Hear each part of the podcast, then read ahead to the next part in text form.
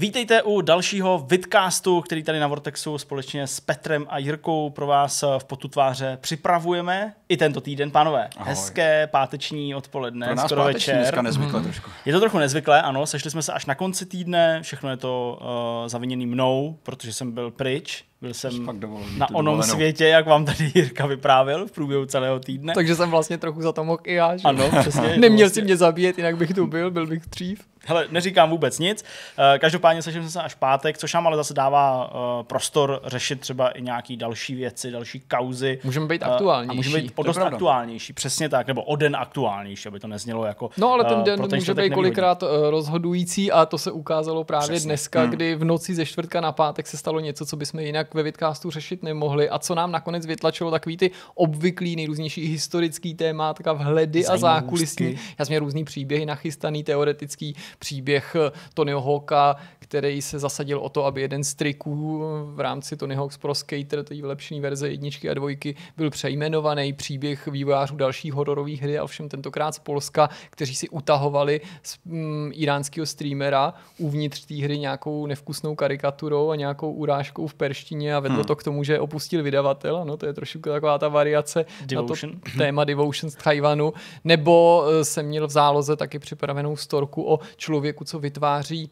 videohru v uvazovkách, eh, která je takovým virtuálním muzeem nejrůznějších zámků a jejich páčení v historii skutečných her, takže mm. přijdeš k nějakému zámku, přečteš si popisek, kde se ten typ toho zámku objevil a následně si to páčení můžeš sám vyzkoušet, a ačkoliv graficky je to relativně jednoduchý, tak ten mechanismus se snaží Vždycky být maximálně věrný, ale na nic z toho nakonec nedojde. Přesně, máme úplně jiný téma. Protože se staly dvě úplně zásadní události, které, ačkoliv to neděláme pravidelně, jsme si řekli, že ve vidcastu musíme reflektovat. Přesně mm-hmm. tak. Tou první událostí, a myslím, že to takhle půjde i eh, v tom řazení těch jednotlivých témat tohoto vidcastu, bude odstranění Fortniteu z distribučních platform nebo sítí uh, iOSu, uh, pardon, Apple a Google, tedy App Store a Google Play nebo, nebo Play Store, chcete-li.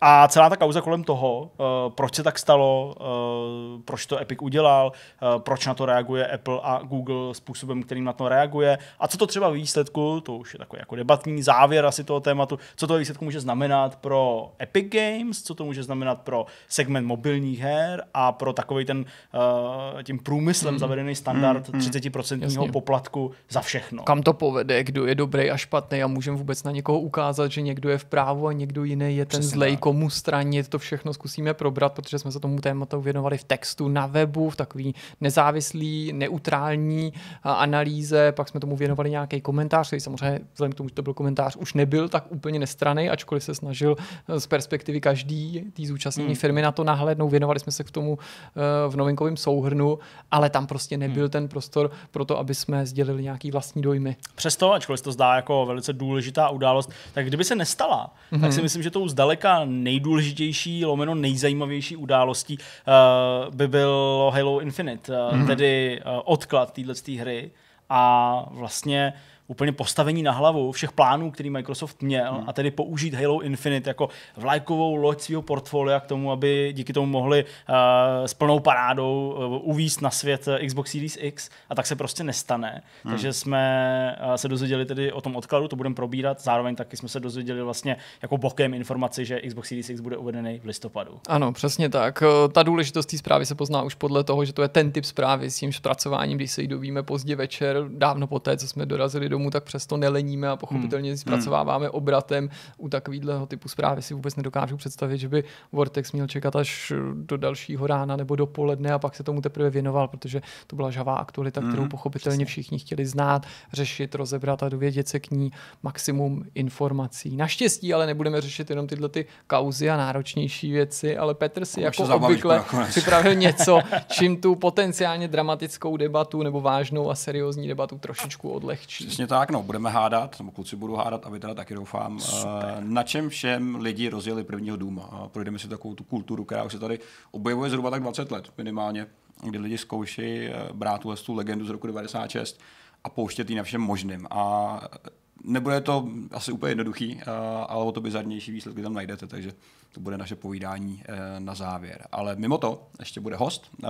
kdo byl host, Jirko, tenhle týden? Naším hostem tento týden je předseda Asociace českých herních vývářů Pavel Barák. Bavil jsem se s ním o jeho práci, o jeho působení, o asociaci jako, tak, o asociaci jako takový, i o případné spolupráci s dalšíma podobnýma organizacemi na Slovensku, dokonce ale třeba i v Polsku, prostě u našich sousedů, jak si můžou pomoci, jak se můžou inspirovat.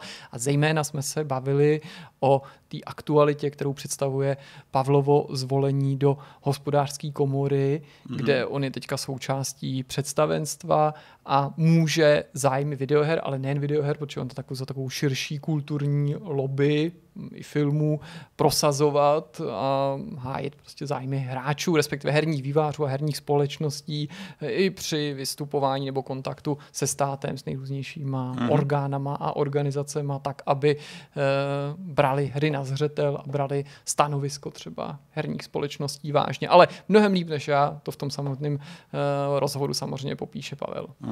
Tak eh, tolik k informacím na úvod. Teď víte, co vás čeká v nadcházejících dvou a půl hodinkách odhadem odhadem. Velmi pravděpodobně odhadem. Pojďme na první uh, téma a tím bude tedy uh, všechno kolem Fortniteu, Apple, Google a Epic Games.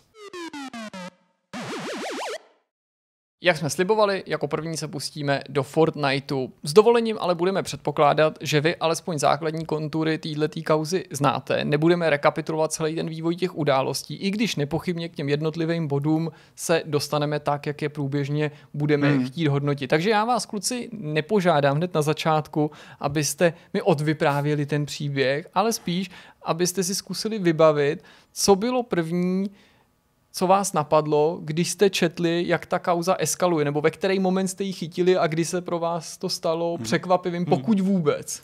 Tak já jsem na to narazil už vlastně v noci, nebo když to prostě začalo dít, takže teoreticky hned na začátku. A jediný, co jsem si říkal, uh, jakože je tam prostě nějaký problém, ale vůbec jsem nepředpokládal, že by to mělo být jako nějaká až jako řízená kampaň, nebo mm. tak se to prostě tváří ale myslím, že to je nějaký jako problém. Uh, a vzpomněl jsem si třeba, nevím, na, na Atenta 1942, který měl jít uh, na uh, Play Store i App Store a nakonec kolem toho byly průtahy. Říkal jsem si, aha, tak tam je asi nějaká chyba, prostě jako, já nevím, s nějakýma postavičkama v té hře, odkazují na nějaký citlivý politický téma, nebo prostě něco, co jako se nelíbí uh, provozovatelům těch obchodů. A když jsem odevíral ty zprávy, že to prostě bylo smazaný, že, že prostě nelze stáhnout Fortnite Z eh, App Store, to byla ta první vlna, tak uh, jsem předpokládal něco takového, ale samozřejmě po pár řádcích uh, hned člověku jako teda naskočilo, co, co se děje a říkal jsem si, aha, takže tohle je nějaký jako další ďábelský plán hmm. Epic Games a Tima Svíneho v tom jejich křižáckým tažení proti zaběhnutým standardům, řekněme. Ale musím teda uznat, a to takhle předešlu už dopředu, že vlastně tak, jak jsem se nořil pak do té celé kauzy, jak jsem pak sepisoval a četl jsem ty vyjádření a ty důvody a sledoval ty věci, o kterých se teďka tady budeme bavit, tak vlastně jsem si říkal, že je to takový jako zvláštní, nebo že je to prostě způsob boje, který bych si nepředstavoval, že se stane. Hmm. Nebo jo, že jako k něčemu takovému dojde. Na druhou stranu spoustu lidí říká, že jedině takhle lze bojovat proti těm standardům a proti těm podle mnohých nehorázným 30% poplatkům, takhle se to vlastně nazývaný, nikoli v podílu, ale poplatku. A vlastně asi jo, asi to možná je jediný způsob, jak hmm. se proti něčemu takovému zepřít. Takže moje pocity na začátku byly strašně smíšený. Já jsem se k tomu dostal přes ten trailer, přes to video, který Epic uvolnil, a tak trošku na truc, kdy si dělá srandu z Apple. Nebo ne srandu, spíše popichuje, protože no. to, co já jsem vypadalo, jako cílená provokace, kdy ty vydáš update, ve kterém úplně jednoznačně porušuješ nějaký pravidla. Jo, teďka nehodnotíme to, jestli je 30% moc nebo málo, ale ty Ano, jestli je to morální pravidla. nebo etický, ale Jasně. uděláš to vědomě. Nebylo ano. to ani nedopatřením, ani to Nebyla neskoušeli to a ta příprava těch zbylých věcí té žaloby i toho reklamního klipu, který vychází z reklamy 1984 na Macintosh, to, to poukazuje na to, že to byly předem připravené kroky, do, takže si jako do toho naběh. Nestal se úplně obětí té situace, ale Epic to vyvolal, ať už s tím souhlasíme nebo ne. To ještě nemyslím nutně jako výtku, ale ne, nepůsobí to jako mm, bezelstně úplně tak. A to určitě ne. A o to horší pak je teda sledovat ty další kroky, které tomu vedly, protože tím, že ta aplikace zmizela ze storu, tak e, je to teda hrubý porušení, protože Apple i Google funguje tak, že když porušíš ty pravidla, tak ti třeba nedovolí vydat update a nechají tu původní verzi. A když, ten, když tu apku přímo stáhnou, tak je to hmm. samozřejmě jako těžký. A obecně to funguje tak, že řešení, které ti pak nabídnou, je hele, opravdu tu věc a můžeš zpátky submitovat a vydávat. Což by bylo třeba jako stav normálního, řekněme, vydavatele aplikací, který by udělal chybu, řekl si, sakra, to jsem nechtěl, změním hmm. to a půjdu zpátky. Nicméně tady ta akce jako očividně dokazuje, že, že hmm. Epic se postavil na hlavu a hodlá s tím bojovat, což se teda ukázalo zápětí eh, tím, tím, tím soudním sporem, který se teďka nepochybně rozpoutá. Hmm. A to, co teda se bude dít dál, to je těžký říct. Uh, nicméně, tak když to koukáš z dálky, tak uh, my to nehodnotíme lidsky, protože to je, to je prostě biznis. Ať už chceme nebo ne, tak každý si chce urvat pro sebe co nejvíc. Mm. Co jako logicky, tak to je. Ale... Ostatně tak to taky působí, jako když se tři boháči přetahují o ano. už tak naditej měšec a hráče si berou svým způsobem jako rukojmí, takže já jsem kritický, ale nacházím současně pochopení pro každou z těch stran, zdůraznuju pro jo. každou. Každý uh, hledisko té firmy dokážu pochopit, ale zároveň na každém mi něco nesedí. Je to biznes, ale současně z toho cítit jako nějaká osobní preference, zkrátka si hájí své území. Hmm. Když jako působí to, jako kdyby to rozhodnutí přišlo od nějakého jednotlivého člověka z každý z těch firm. Že to je nějaký jako výsledek, nějaký strategie, ale prostě jako oni teďka udělali něco, což je to si nemůžeme nechat líbit, my zareagujeme takhle. Hmm, hmm. A o to divně, to působí. Uh, jaký následky mají, to se ještě budeme bavit dál, uh, protože těch možných scénářů, které můžou hmm. nastat, je víc než dost. A každá z těch stran, ať už to je teda Apple a Google, co by že majitele velkých platform, hmm který ty pravidla určují a píšou. V momentě, kdy tam prostě vydávám, tak já se musím podmít těch pravidlům. Hmm. To, že jsem je třeba jako porušil svoji neznalostí, to už je pak moje chyba. Uh, nicméně tady už jak jsme, to není neznalost. To už není úplně neznalost. Je určitě nutný, ještě než pustíme hmm. ke slovu, uh, říct uh, pro ty z vás, kdo jste tu kauzu prostě nesledovali, o čem se tady bavíme. Uh, je to vlastně strašně jednoduchý, uh, nebo ten problém je jednoduchý na popsání a ta reakce Apple a uh, Google je pochopitelná, protože uh, Epic Games umožnili v mobilní aplikaci uh, kupovat si herní měnu, prémiovou měnu V-Bucks, nikoli v prostřednictvím platebních možností Apple a Google nebo těch mm-hmm. zmiňovaných obchodů, ale napřímo. To znamená za použití platební karty, případně PayPalu. A to je něco, co je v segmentu videoher, a to je důležité taky říct, protože uh, je to různě rozfázovaný v těch pravidlech, tak je to v segmentu videoher prostě zakázaný mm-hmm. a nesmí se to. Mm-hmm. Je to samozřejmě z toho důvodu, že Apple i Google tímhle způsobem kontroluje ty mikrotransakce v těch jednotlivých hrách, má je pod palcem a může si z nich uh, tedy těch 30% uh, vzít, co by podíl uh, z toho, z toho případný, nebo z té mm-hmm. případné tržby. No on by jinak neměl Apple a Google na free-to-play hře nebo jiný free-to-play aplikaci, jak, jak vydělat. Přesně protože tak. samotná aplikace je zdarma, v uvozovkách její stažení ano. je bezplatný a když by si neměl přehled, kontrolu nebo se nedomluvil na nějakým jiným způsobu kompenzace s autorem té aplikace a nevyjasnili si vzájemně korektně ty vztahy, tak by free-to-play aplikace či hry, které jinak můžou být mimořádně úspěšný, což je přesně případ Fortniteu, neměli jakým způsobem přispívat do toho celkového koláče těch firm, mm-hmm. jejichž třeba prostor využívají. A druhý důvod, ještě, že to skočím, tak je bezpečnost. V momentě, kdy ty můžeš používat vlastní platební brány, které nejsou verifikované proti Apple a Google,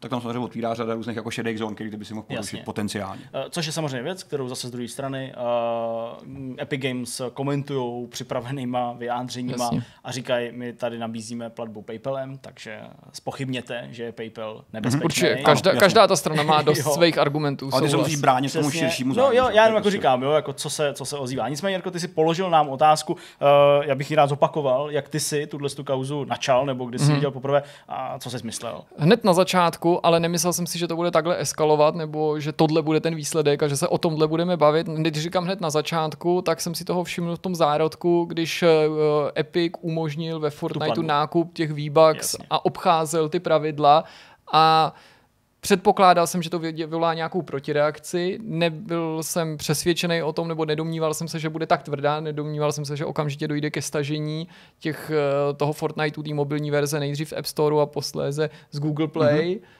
A už vůbec jsem se nedomníval, že po tom eh, stažení dojde rovnou k podání té žaloby na obě jmenované společnosti a že získám mm, přesvědčení, že vlastně Epic byl po celou tu dobu na tuhle tu eventualitu připravený. Neříkám, že to byla třeba jediná, který, který chtěl dospět.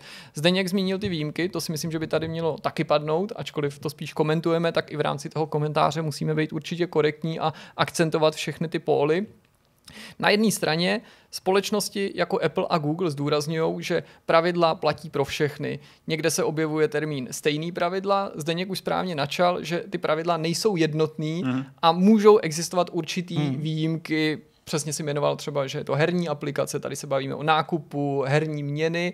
Obecně za to třeba Apple uzavřel s některýma společnostma e, nějaký exkluzivní partnerství nebo nějakou speciální dohodu, která umožňuje vymanit se z těch tradičních podmínek, uh-huh. anebo tu existují služby a aplikace, na který není aplikovaný stejný metr. Já to ale ještě a priori nevnímám automaticky jako nespravedlnost nebo jako důkaz toho, co říká Apple, podívejte se, to, je, eh, to, to jsou dvojí pravidla, to je právě ta nespravedlnost, kterou napadáme, protože se to týká například služeb, mm-hmm. jako je Lyft a Uber, ano. který umožňují, jejichž aplikace umožňují objednat tu službu napřímo, zaplatit za ní napřímo ale není vůbec vyloučený. Naopak si myslím, že to je vysoce pravděpodobný, že obě společnosti jsou eh, domluvený s Applem, potažmo dalšíma společnostmi, jejichž distribuční platformy používají na nějakým alternativním způsobu vyrovnání, kompenzace, jo. nějakým alternativním plnění, hmm.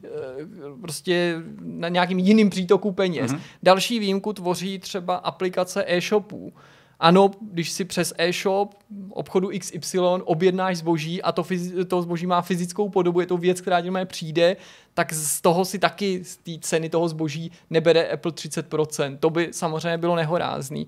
Ale, nebo tak, jak používá e, Epic tuhle, tu, tuhle terminologii. Ale jinak ten přístup Apple a Google je v tomhle konkrétním případě vzácně téměř shodný. Mm-hmm. Oni to velmi podobným způsobem brání, velmi podobně postupovali, přesto jsou tady určitý výjimky nebo odlišnosti. Když pomineme možnost jailbreaknout iOS, mm-hmm. a vůbec nejsem si jistý, protože jsem se o to nikdy nezajímal, jestli na jailbreaknutém iOSu může hrát Fortnite a nedivil bych se, kdyby ta odpověď byla ne, tak na iOSu legálním způsobem nemůžeš nainstalovat aplikaci v každém případě, tedy hrát Fortnite z externího zdroje. Z externího zdroje, z jiného shopu, hmm. z jiného distribučního kanálu než je App Store. Ale na Androidu tuhle možnost máš, protože ano, Google Play je vnímaný jako standard, jako ta centralizovaný místo, to je konec konců to, o co se Epic opouší, o, pokouší, o decentralizaci vlastně mm-hmm. tohohle toho systému, který dlouho využíval, přistoupil na jeho pravidla, ale teď mu ty pravidla nevoní. Na Androidu můžeš ten Fortnite, v tomhle konkrétním případě, nainstalovat z jiného zdroje, stejně jako řadu jiných aplikací. A konec konců Fortnite byl velmi dlouho, tak dlouho byl bokem vlastně. na Androidu dostupný ano. jenom takhle, mm. až teprve nedávno přibyl na Google Play a už tehdy Epic v tom svém tažení, který není nový, to je samozřejmě mnoha měsíční spor Tima Sweeneyho s těma firmama, říkal, že byl uh, nemá pocit, že byl donucený do toho, aby jo. naskočil i do téhle verze, protože zákazníci té alternativní verze, která neprošla Play Store, byla opakovaně podle přesvědčení Epiku obtěžovaný nejrůznějšíma upozorněníma stran toho, že ta aplikace nepochází z toho prověřeného nebo no. nejprověřenějšího zdroje. Takže to si myslím, že je určitě důležitý, aby tady zaznělo a aby i s touhletou informací hmm. a divák počítal. Stejně jako do určitý míry chápu ten příměr, když Epic, eh, Epic říká, my bychom si přáli, jinými slovy, aby na té platformě mohl každý kreativní člověk, každý vývář působit stejně svobodně jako na Windows, anebo konec konců jako na macOS jako na počítačech od Apple. Proč na počítači od Apple takhle působit nemůžu? Teda můžu, ale na iOSu e, nikoli. Mm-hmm. A ano, to je do určitý míry logický postřeh, ale pořád to mm, tě nevyvinuje z toho porušení těch pravidel. Ano, a to je ano, asi ano. ten jako základní spor, který mm. upřímně řečeno, a to mě vlastně zajímá zase od vás, co si o tom myslíte, si nedokážu představit, jak ten soud má rozřešit, protože my se tady mm-hmm. nebavíme o legislativním sporu, protože k tomu porušení pravidel zcela prokazatelně došlo, to ostatně neporušuje, nebo teda ne, nepopírá ani samotný Epic, ale bavíme se tady o tom, že společnost Epic chce po soudu, aby rozsoudila soukromí společnosti stran toho, jestli je vhodný, mravní nebo etický, jestli je spravedlivý, mm-hmm. aby si Google a Apple bral tolik a tolik procent. Mm-hmm. A to se navíc o tom bavíme v situaci, kdy velmi podobně bychom mohli zkoušet pranířovat i další distribuční kanály. Já teď nemyslím jenom Jakýkoliv. s tím, ale ta marže je nedílnou součástí spolupráce obchodní politiky a vydávání her i na platformách od Sony nebo od Microsoftu. Hmm. Oni to samozřejmě uh, tlačí, tu žalobu, která teda byla podaná uh, jak na Apple, tak na Google. Uh, je takřka identická na Google, ale ještě uh, právě explicitně zmiňuje to, co ty tady popisoval, a to, že uh, aplikace, které jsou instalované z neprověřených zdrojů, tedy ne z Play Store, že jsou právě takhle jako šikanovaný, uh, takže uživatelé musí prostě odklikávat různé upozornění a obecně se to prostě tváří jako nevěrohodná aplikace, mm-hmm. prostě na to, že je prostě dobrá, nebo že, že v ní není žádný vir, nebo prostě uh, nějaký si závadný kód, tak uh, oni to samozřejmě, myslím, oni, Epic Games, to tlačí uh, přesto, že jsou to monopolní praktiky, které jsou nelegální. Uh, odkazují se na poměrně jako starý rozsudky, uh, pocházejících až z konce 19. století, skutečně, 1890. Mm, mm. Tam se odkazují, ale tam je prostě základ toho jako férového prostředí k obchodu, což Konec jako není tak překvapivý. Uh, americký právo se zakládá na těch precedentech, že jo? Proto taky používáš vždycky v tom dokazování ty předchozí věc. případy, ano, ano, na který se odvoláváš. A to je prostě něco, co oni jako chtějí použít uh, jako tu hlavní zbraň. Já se přiznám upřímně, já jsem ten asi 25 stránkový dokument, tedy tu žalobu, já jsem ji nečet celou. Hmm, Rozhodně hmm. uh, nes, neskoumal jsem ji, nestudoval jsem ji, pravděpodobně bych ji ani nerozuměl, to zase jako uh, nejsme právníci, ale minimálně prostě z těch různých rozpisů a dobře to mají třeba na Vergi, ale i na Variety napsaný, tak skutečně vyplývá teda, že chtějí na ten soud v úvozovkách zaútočit právě teda přesto, že je to monopol, což není férový vůči prostě prostě těm uh, obchodním subjektům, který v té dané síti vystupují. Uh, jak ten soud rozhodne, uh, to samozřejmě nelze úplně předjímat a myslím si, že to bude jako mega těžký, hmm. o to zajímavější určitě sledovat. Mně se jenom trošku líbí ten záměr jako po, po, pošťouchnout tu situaci, ale ne tímhle způsobem, protože pokud chtějí bojovat s těma zavedenými pravidlama, tak je to nějaká jejich vize, kterou asi mají, kterou jako já úplně nějak nezdílenou nevyvracím ale když to uděláš v tom světle svých porušených podmínek, té chyby, kterou ty si udělal, tak to prostě působí hrozně jako ukřivděně a uvretěně. A já si skoro myslím, že už to není o tom vyhrát nějaký soud, ale spíš probudit tu debatu. A to se děje. To se zkrátka hmm. povedlo, podobně jako se to stalo, když, když Epic uváděl svůj store a, a tlačil se že jo, do, do Valve a do jejich hmm. Steamu. A už teďka jsme prostě na hranici toho, že se přidávají další společnosti. Hmm. Uh, dneska v pátek se objevil tweet uh, od představitelů Spotify, uh, audioslužby, která tenhle krok vlastně jako chválí a, a určitě nebude první ani poslední. Nebo první teda je, ale poslední určitě nebude, protože můžou následovat další. A... No a nepochybně tam budou i nějaký menší vývojáři, Jasně. kteří častokrát, nebo ti, kteří v tomhle sporu třeba straní Epiku, nebo zastávají to jeho přesvědčení, tak říkají, bylo to potřeba udělat třeba právě tímhle způsobem, kolikrát slyším. Nebo uh, bylo potřeba, aby to udělal někdo velký, protože když to říká někdo malý, a tomu bych rozuměl, tak není vůbec slyšet, mm. ten jeho hlas zanikne. Nebo se o to ani nepokusí, protože ví, mm-hmm. že nemá na to žádnou páku. Častokrát se poukazuje na to, že Epic si to může dovolit finančně, to znamená vést tu soudní při.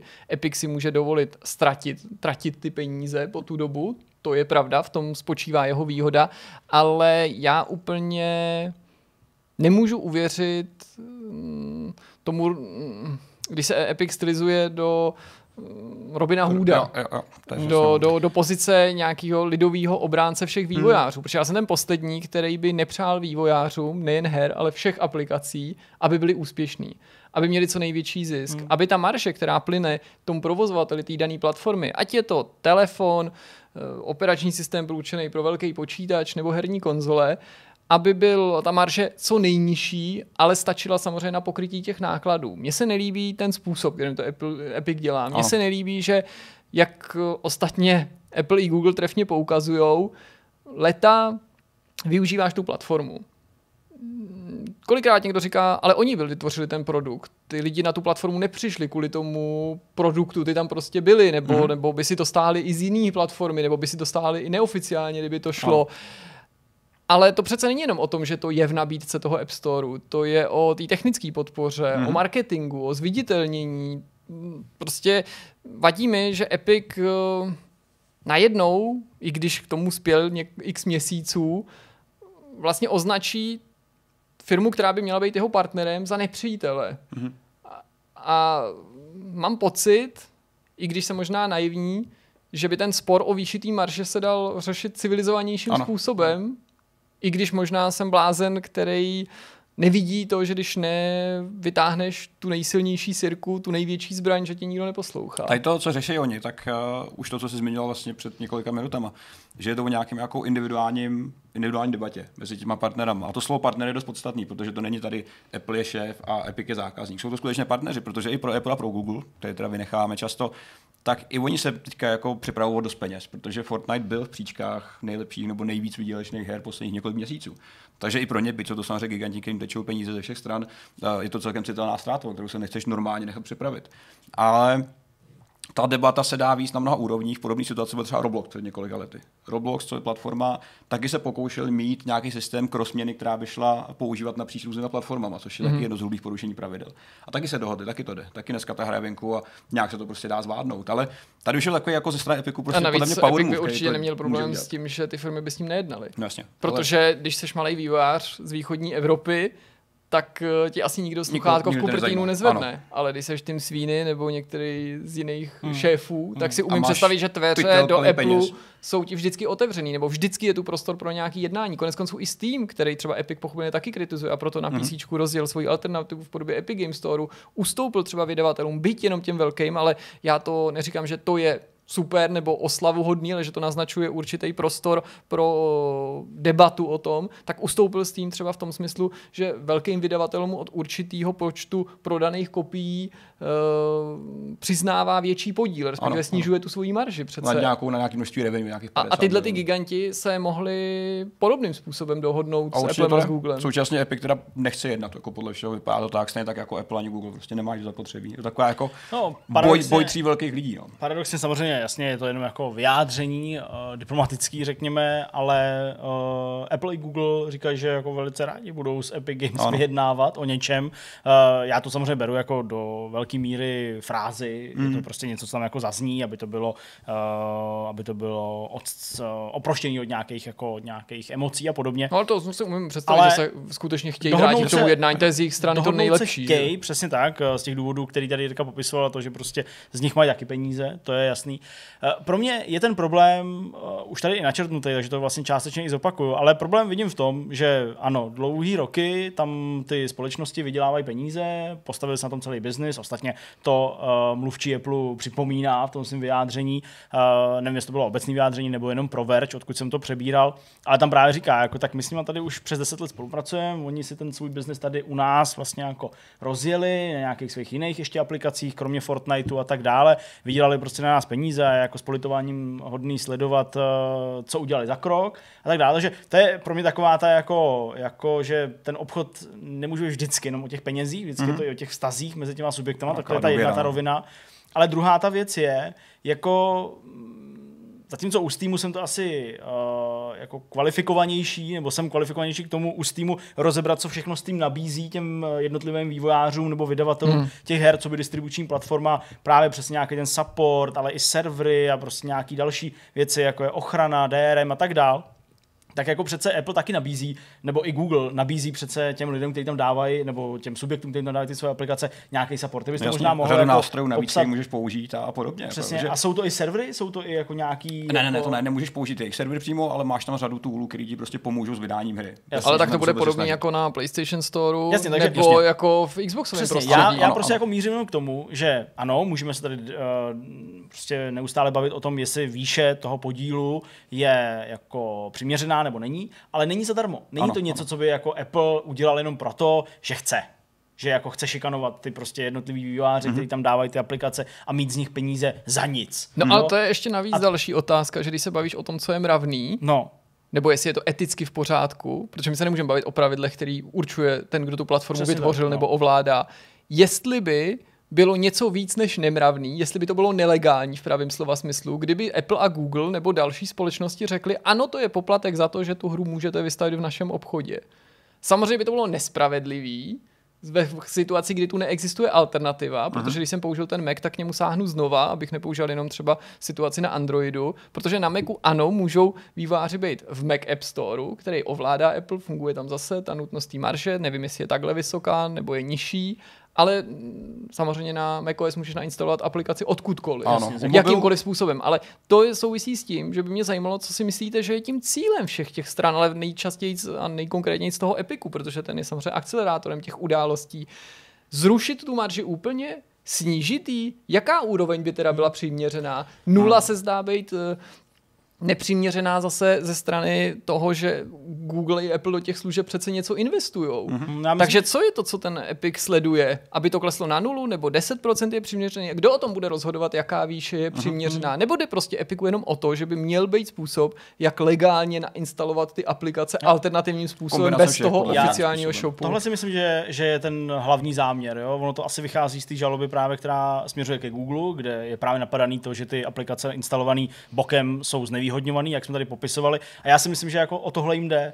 Aby uh, klidně App Store fungoval dál, i jako místo určitých kurátorů, nebo prostě nějaký prostor, kde ti to uh, ty aplikace předchroustá, dá ti nějaký nejlepší a podobně, ať to klidně funguje dál. Jasně, tak Ale... Steam, ty, ty si můžeš koupit hru klidně z e-shopu digitálního vývojáře. Mm, že jo, přesně, prostě. přesně tak. Takže já si myslím, že jako to je ten jejich cíl, aby to prostě bylo decentralizovaný, aby si mohl instalovat aplikace odkudkoliv, aby tam klidně byla možnost platby přes uh, funkce Apple a funkce, funkce Google uh, s tou jejich marží, ale zároveň, aby tam prostě byla ta možnost té přímé platby, pokud se bavíme o těch mikrotransakcích, aby prostě jako kdo chce, mohl mít ten plný přísun peněz a nikým se, s nikým se nedělit. Hmm. Ale no jo, já se vracím k té otázce. Je to nikomu možný... nepatří. Tak. To je od začátku je, otevřená ano. platforma, no, zatímco tyto právě. platformy někomu patří. Takže ano, můžeme se tady zase bavit o tom, nakolik je to spravedlivý, ale je to vůbec na soudu, aby omezil takhle soukromou společnost. Ano, i když tady třeba, jak někdo zase z druhé strany poukazuje, eh, existuje riziko nějaký kartelový dohody, monopolizace, hmm. ovládnutí trhu,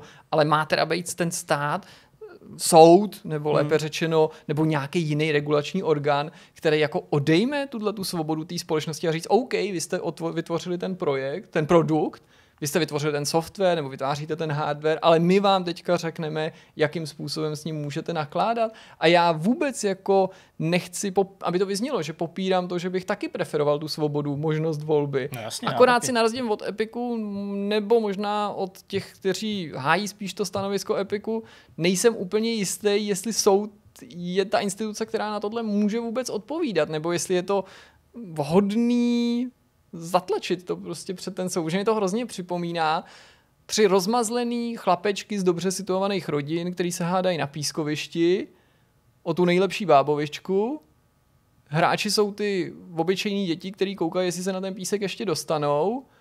A když ty tři se nedohodnou, tak jeden z nich běží za paní učitelkou, aby je rozsoudila.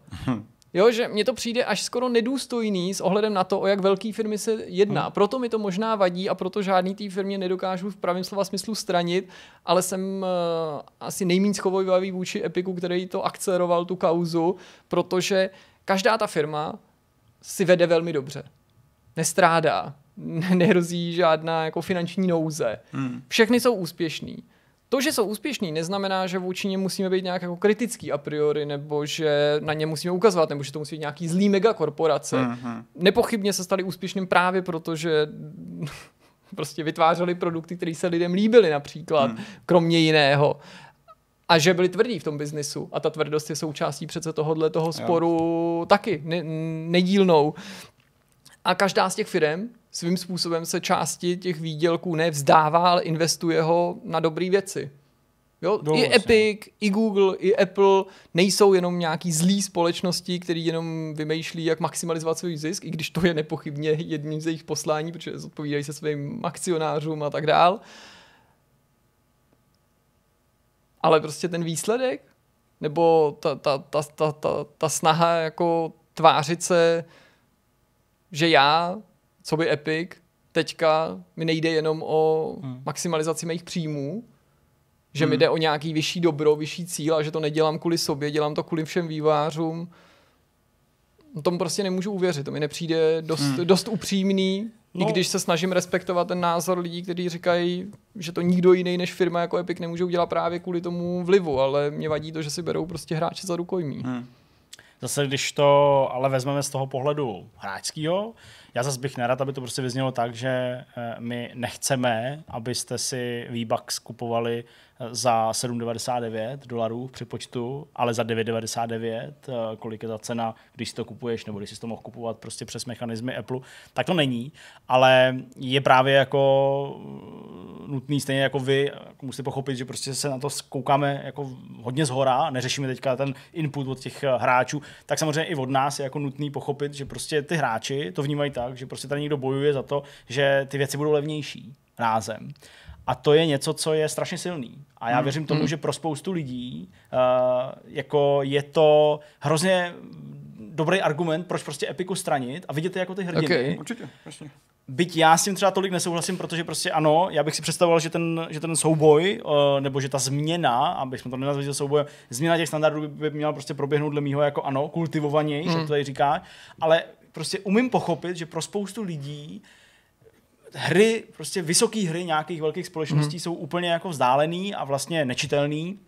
A ano, logicky, co by zákazníci vnímají jenom tu cenu a to je vlastně jako legitimní pohled, ale prostě není úplný. Já souhlasím, že tohle je strašně důležitý stanovisko, mm-hmm. ale zároveň musím říct, a ačkoliv to bude asi nepopulární názor, no nevím, jestli se mi ho podaří tlumočit správně, tak mm. abych se co nejobratníc vyjádřil ve smyslu toho, co si o tom myslím a bylo to účastně dobře k porozumění.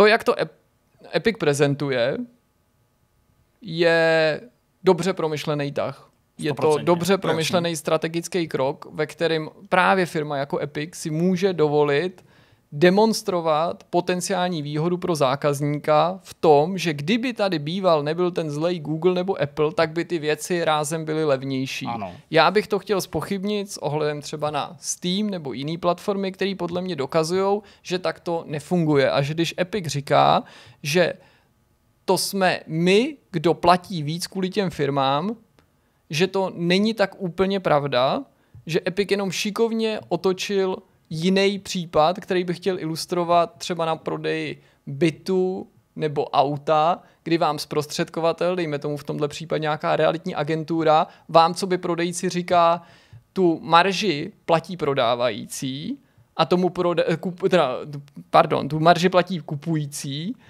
a tomu kupujícímu říká tu marži, tady je prostě z ceny prodávajícího ale ve skutečnosti tratí oba a hmm. jediný, kdo netratí, je ten prostředník. Protože kupující za to dá víc, než za to dá prodávající a ten rozdíl vždycky skončí v rukou toho prostředníka. Jakkoliv se to může zdá banální, no. tak to je ten důvod, proč hra XY stojí třeba obvyklých 60 dolarů na Steamu, ale v 90% to neznamená, že o ty peníze bude připravený zákazník, ale je o ní připravený ten vydavatel. Pravdě, ano, ale jsou... Fortnite tuhle tu, Epic tuhle tu situaci obrátil tak, aby to zapadlo do té jeho celkové strategie, ve které chce, aby se hráči samotný, potažmo další výváři logicky, stali tou pákou, tou zbraní, která pomůže tlačit na ano. Apple a Google. A kdyby bych na jejich straně, tak bych to neudělal dobře. jinak, to je ano. jako zcela správná strategie ale upřímně řečeno, mám pocit, že než to takhle otočili, tak nikdo neuvažoval o těch maržích tak,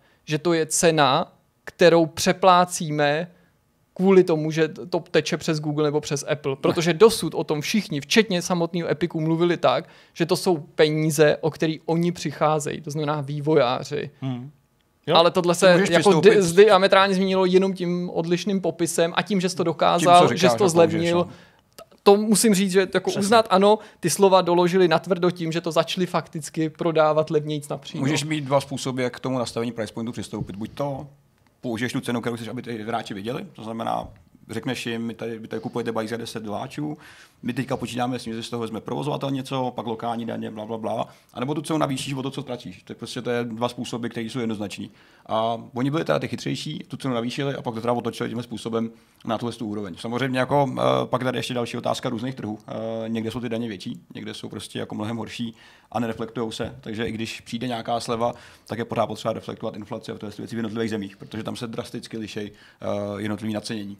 A to je zase jako asi otázka někdy do budoucna jako pro ně, ale je to fakt divná situace a nechtěl bych být ten soudní orgán, který to bude řešit. Hmm. Uh, Takovýhle soudy víme, že můžou běžet klidně léta, ale chtěl bych být ten orgán, který bude kasírovat ty peníze za ty provozní náklady a za ten celý soud. To musí být docela příjemný být uprostřed tří obří firm, každá vlastně bude asi něco hradit, když, jako, když se nic nerozhodne.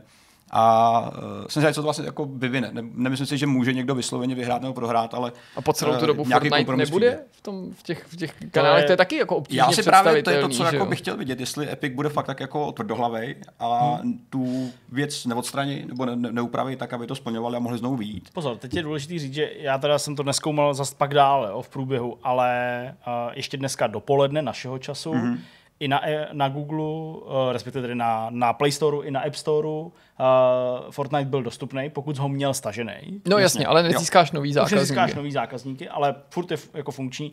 A co je paradoxní, ale to jsem nemohl ověřit už, tak je, že údajně měly být ráno dostupný, nebo dneska dopoledne dostupný obě ty platební metody pořád. Jo, to platí. To, to znamená, je platit I ta to obcházecí. za 9,99 přes uh, Apple, to jsem koukal, to byl ten příklad, uh, byl to myslím nějaký redaktor Washington Postu, to, to tweetoval, ale i ta možnost té platby uh, koupit to za 7,99 přes mm-hmm. PayPal. nebo Tomu údajně kartu. nemůže ani to ten Google nebo Přece. Apple zabránit. Jasně. Možná jedině tak, že by si systematicky se teda snažil odstranit tu aplikaci Ano, opravdu jako z, z nefunkčnit jí nějakým jasně, způsobem na to dálku, což by ještě víc eskalovalo ten spor. No. No. To asi jako nástroje jsou, ale není to úplně zase. Hele, tak eh, Novinka. dneska je nějakýho kolikátýho? 13. tuším, 14. 14. srpna 2020. Jak už tady Petr říkal, ten soudní spor se může uh, táhnout roky. Tak uh, pojďme tady udělat ten bod v té minulosti, Mhm. mm-hmm. uh, ať se můžeme vracet k vidcastu 133.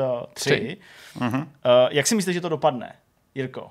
Hmm. Co myslíš, že bude výsledkem? Já vím, že těch jako eventualit je spoustu, ale uh, pojďme nastavit takový to jako Epic zruší, nebo Epiku se podaří vyvinout tak velký tlak, že ty společnosti zruší poplatky, nebo naopak hmm. uh, ty společnosti je sejmou, Fortnite nebude. Myslím si, že Fortnite se v dohledné době vrátí do App Storeu i Google Play, tak aby šel nainstalovat i pokud si ho neměl nově.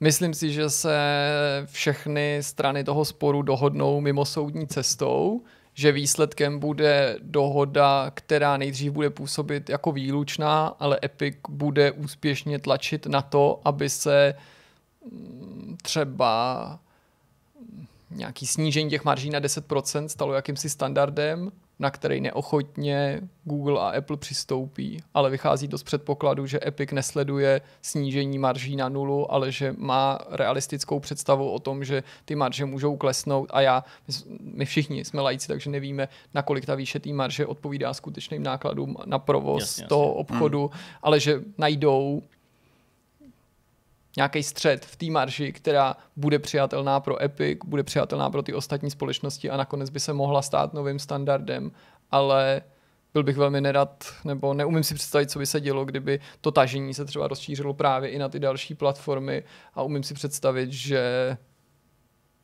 v PlayStationu a v Xboxu musí být při sledování téhle kauzy taky pořádně nervózní, Mm. protože by mohly být potenciálně další na ráně a jejich situace se zase tak moc od výrobců mobilních zařízení Hmm. neliší. Taky vymysleli zařízení, které do určitý míry exkluzivní, na rozdíl od věcí jako Android jsou oni jediný výrobce, ale to zase nemá tak daleko třeba jako k iPhoneům a iPadům. Mm. Jsem si téměř jistý, že k nějakému snížení jako těch marží nebude docházet tak rychle. A na druhou stranu reakcí může být i to, že přidáš do podmínek nějakým jako způsobem zpracovávání těch externích nákupů pod nějakými jako podmínkami. Nebude to úplně volný, a budou tam nějaký, řekněme, trošku volnější zásady toho, co můžeš používat a nemůžeš. Řekněme Možná zase podmíněný tou kompenzací. Řekněme, ale tady no. přijdu jako Epic, jsem velký zákazník, můžu si vyjednat specifickou podmínku pro sebe a tady může něco dovolit.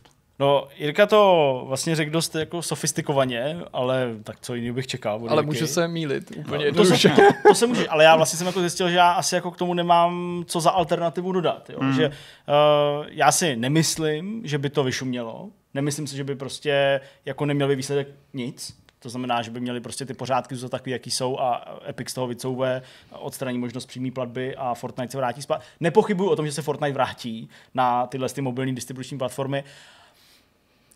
A vlastně asi si jako netroufám ani odhadnout, co se, co se stane, ale prostě něco se stane.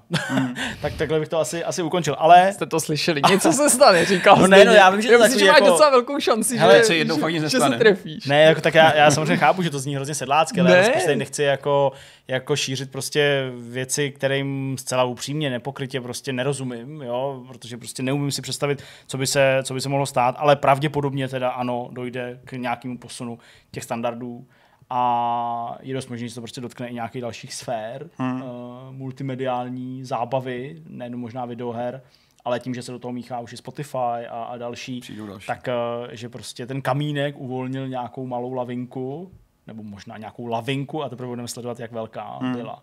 Tak eh, zajímavý téma, rozhodně jako s obrovským potenciálem na další debatu, tak pište nějaký kultivovaný komentáře k tomu, jak to vidíte i vy. Snažili jsme se tady postihnout snad, myslím, jako různý úhly pohledu a teď pojďme dál na další takový jako hožavý témátko. Jak už jsem říkal v úvodu tohohle toho celého vidcastu, tak uh, tou další kauzičkou, a byla by největší, kdyby se nestal uh, Fortnite, tak uh, byl odklad hry Halo Infinite. Nečekaný odklad hry, uh, můžeme se bavit o tom, čím přesně byl, uh, čím přesně byl motivovaný. Uh, Jirka nás možná uvede tady přesně uh, do toho, co se dělo, protože to Jirka i sepisoval v noci, tak jak to zbliknul. Mm-hmm. Ono to oficiální stanovisko, to vyjádření, který se objevilo na tom stylizovaném obrázku, na sociálních sítích, na webu, tak vlastně nezmiňuje uh, problémy, na které hráči poukazovali po té nedávné ukázce mm-hmm. gameplaye. Mm-hmm. Zmiňuje uh, okolnosti spojené s pandemí koronaviru, Taky. tam zazní covid, a takový ty obecné věci, jakože potřebují se dostat s tou hrou na nějakou požadovanou úroveň kvality. Přesně. Je to tak? Vizi, kterou si vytočili, Jasně. že je to mrzí, že to bylo obtížné rozhodnutí. Vtipný bylo, že oba ty příspěvky vyšly současně, kromě sociálních sítí, to znamená na domácí stránce 343 Industries, mm-hmm. která přinášela tu špatnou zprávu, to znamená Halo Infinite nevyjde v původním plánovaném termínu včas, Master Chief nedoprovodí na launch konzoli Xbox Series X, tím pádem přijde o to first party lineup od toho hlavního tahouna. Hmm. a v tu stejnou chvíli se na blogu Xboxu objevila zpráva, která na mě působila jako damage control, ano tato se tohohle problému dotkla jen velmi letmo a která jako první zdůraznila to, že nový Xbox dorazí na trh v listopadu, i když zatím bez přesného termínu. Bavíme se i na základě nejrůznějších úniků o tom, že by to mělo být někdy z kraje 6. nebo co to bylo za termín a snaží se vypíchnout ty ostatní výhody. Hmm. Game Pass, další tituly, které budou na launch k dispozici, Jasně. tu první vlnu těch her, mezi kterými jsou, ale převážně tituly od jiných velkých vydavatelů, nikoli ty exkluzivity, nebo ne first party exkluzivity, samozřejmě objevuje se tam ještě Medium od Bloober Teamu, který zatím, co se konzolí týče, míří momentálně jenom na uh, Xbox Series X, ale to se může v budoucnu změnit a pokud se dosud mluvilo mm, trochu pochybovačně o produkci Microsoftu, jejich vlastních hmm. hrách, který chystají přímo na ten launch, tak si myslím, že to je ztráta, kterou docela utrpěli. Mm. A teď je otázka, do jaký míry to je faktická ztráta, do jaký míry to skutečně poškodí tu firmu, launch té konzole, do jaký míry se nový Xbox bude prodávat hůř, kolik lidí si novou konzoli chce koupit jenom kvůli Xboxu, nebo tím podmíňovalo tu prvotní investici a nakolik je to spíš symbolická ztráta, mm. že nedoprovodí Master Chief novou konzoli, i když to nebylo zdaleka vždycky. Mám pocit, že jediným dalším případem byl první Xbox, s jehož launchem se pojilo i vydání první prvního Jasně. dílo Halo ještě od Bungie. Je to vlastně divný sledovat, když jsme se minulý díl bavili o tom, že ty launche předchozích konzolí vlastně nebyly tak hrozný, jak jsme si mysleli tehdy. Že těch her tam sice jako nebylo tolik, ale byl mnohem údernější než, než je vlastně launch aktuálních konzolí. Že OK, teďka Microsoft teda neguje uh, všechny ty hry, které nebudou vycházet, o kterých teda víme, že nebudou. Vys Forza, která taky jako nebyla přislíbená na launch, co by taky další, asi možná druhá největší značka uh, Microsoftu. I když tam nejde o odklad, ale spíš předchozí prostě přání fanoušků ano. a vyjasnění, že na to budeme ještě ano, nějakou nebyla odložená, ale nebude tam prostě. A mm. to je mhm. asi ta, ten výsledek, jako, který je nejsmutnější. Uh, u PlayStationu ta situace je trošku pozitivnější skrz ty hry, které ukázali, nicméně taky ještě čekáme na to, co vlastně bude při no, dostupný. Že? Takže... A oni lákají na nějaký další, který údajně ještě neodhalili. Takže teďka se postupně ukazuje, že ta taková ta opatrnost, která se která doprovází vlastně tu, tohle léto a, absenci E3, trošku jako začíná vrcholit podle mě, protože zatímco tady Microsoft ubírá věci, tak, tak co ještě čeká na nějaký odhalení. A ta zpráva o listopadu určitě dobrý, je to aspoň první krok, protože už teďka je divný, že, že je, je srpen, skoro září a pořád nemáme žádný data vydání, máme jako velmi okrajový nějaký jako rámcový představy ale Neznáme furt cenu, mě to docela překvapilo. Myslel jsem, že tu cenu budeme dávno v tuhle chvíli znát, stejně jako přesný termín toho vydání. Vlastně ani nevím, já jako tím nežiju, já to nemusím vědět, mm-hmm. to není jako, že bych byl nějaký zoufalý fanoušek, který si to musí u obou těch výrobcí dozvědět, ale divím se tomu, proč s tou cenou tak otálí ty mm. společnosti. A jediným uh, relevantním vysvětlením je podle mě skutečnost, že buď ty výrobní náklady se neustále mění v důsledku nějakých dozvuků to koronaviru, je, anebo čeká jedna firma na druhou, jo. kdo první to nevydrží, tak aby cenovou politiku nebo cenotvorbu hudbu mohli upravit podle hmm. toho, co ten první řekne. Já si nemůžu moc představit, že by, že by se to upravovalo nějak jako drasticky, ale možná hmm. jo, možná jako, že víš, že prostě představa, že já nevím, Sony myslí, že bude prodávat své konzoli za 599 hmm. dolarů a teď prostě přijde Microsoft, řekne, že to bude 499 mm-hmm. a že oni na to budou reagovat a pošlou ji o 100 dolů, když mají prostě uh, všechno naplánované. Hmm, hele, já si to dokážu představit, dopředu, ale nebudu mluvit o konkrétní částce, hmm. ale umím si představit, že obě firmy by rády prodávaly svoji novou konzoli bez ztráty. No Dřív se prodávalo vždycky na začátku dotovaný, nebo museli stav. výrobci dotovat. Umím si představit, že teďka je výchozí přesvědčení, ať už mají výrobní náklady spočítaný jakkoliv, ať už jsou stejný nebo se různí, takže tohle je jako bez ztráty. Pojďme to nedotovat. A umím si představit, že pokud by se ukázalo, že konkurence je levnější, tak ten druhý bude ochotný jít až do slevy ve výši třeba 100 dolarů, který by si ukrojil ze toho, co by mu přiteklo. Hmm, hmm, až 100 dolarů, že by byl třeba ochoten doplácet, dotovat, aby byl schopen tu konkurenci dorovnat nebo se jí třeba při, uh, přiblížit. Jasně, Neříkám my... nutně podstřelit tu cenu. Hmm. Já si myslím, že tady spíš bojí ty firmy toho, aby nebyl výrazně dražší, než hmm. to, že by se snažil hmm. nutně dostat jeden pod druhýho. My tak už jako odbíháme, ale já si neodpustím ještě jednu otázku. Uh, myslíte, že by podle vás, že by platilo na hráče, kdyby se nezměnila ta cenovka, a pojďme se hypoteticky bavit o tom, že prostě jedni prodávají za 499 a druzí za 599, ta cenovka by se nezměnila v reakci tedy na to dřívější oznámení té nižší ceny, tak uh, u té konkurence zůstala by stejná, ale přibalili by k tomu nějaké služby. Jasně. Nebo přibalili by k tomu prostě něco, co je jako nehmotný, ale vlastně důležitý pro ty hráče, jako je Game Pass, jako jsou prostě nějaké takové věci mm-hmm. předplatné, streamovací služby a tak dále.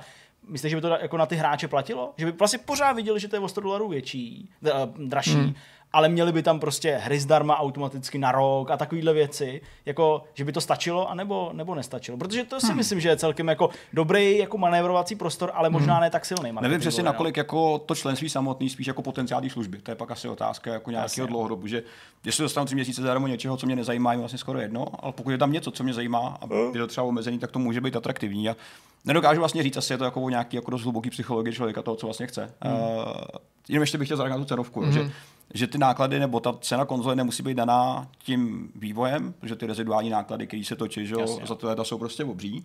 Ale kde ta cena může růst, tak je zkrátka obava z toho, že ty nedokážeš tu poptávku pokryt, že skrz ty věci, co se dějou, skrz omezení výrobních kapacit, ty najednou máš potřebu, OK, tady ztrácíme, víme, že do těch zemí se dostane tolik kusů, chceme to nahnat, tak hledáš alternativní zdroje té výroby, řekněme. A ty můžou být drahý, případně logistika a další věci kolem toho, které to vlastně můžou jako nečekaně navopnat trošičku nějakým způsobem, byť třeba jako jen lokálně nebo, nebo časem. To znamená, abys navýšil tu výrobní kapacitu, Jasně, že musíš najednou prostě vyrábět buď dráž, nebo šířit závod, jiný nebo lidi a podobně a tak. Takže to můžou být jako spíš ty takový ty nepříjemné asi věci, ale ne dlouhodobý. Uh, klidně to takhle může být, ale, ale říkám těch, těch ještě k té otázce, tak hmm.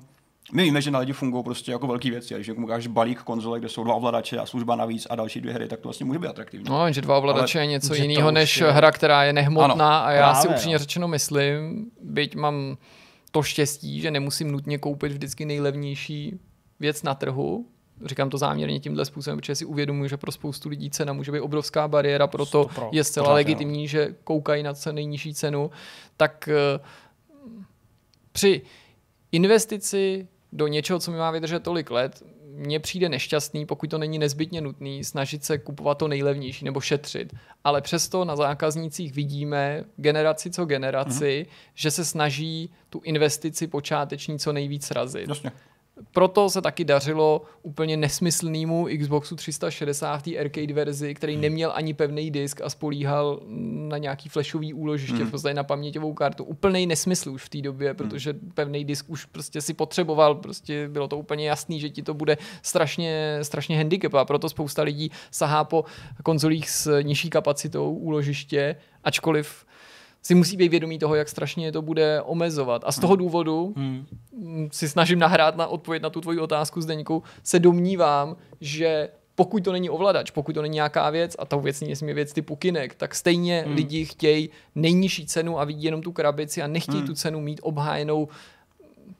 Já vím, že třeba působí silně argument ročního předplatného, ale jo, nějaký ty služby, jako je ten multiplayer, kterou spousta z nás stejně hmm. bude potřebovat, neříkám úplně Game všichni. Pass si myslím, že jako Ano, jako taky, ale řekneš si, třeba tam nebudou hmm. všechny ty hry, co chci hrát, nebo, jasně, nebo já nevím. Jasně, myslím já si, že ta, no. ta skutečná cena za tu skutečnou hmm. věc hraje pořád největší roli. Ale tím nechci vůbec říct, že rozdíl 100 dolarů rozhodne o tom, že si hráči houfně budou koupit konzoli X a ne konzoli Y, hmm. protože ta jedna je levnější než ta druhá. Hmm. To nakonec naštěstí, chvála bohu, nerozhoduje o tom, jaký hmm. zařízení hmm. zvolíš, že samozřejmě musíš se orientovat podle her, podle sympatí, podle toho, co používají tví přátelé a řadě dalších věcí. Hmm.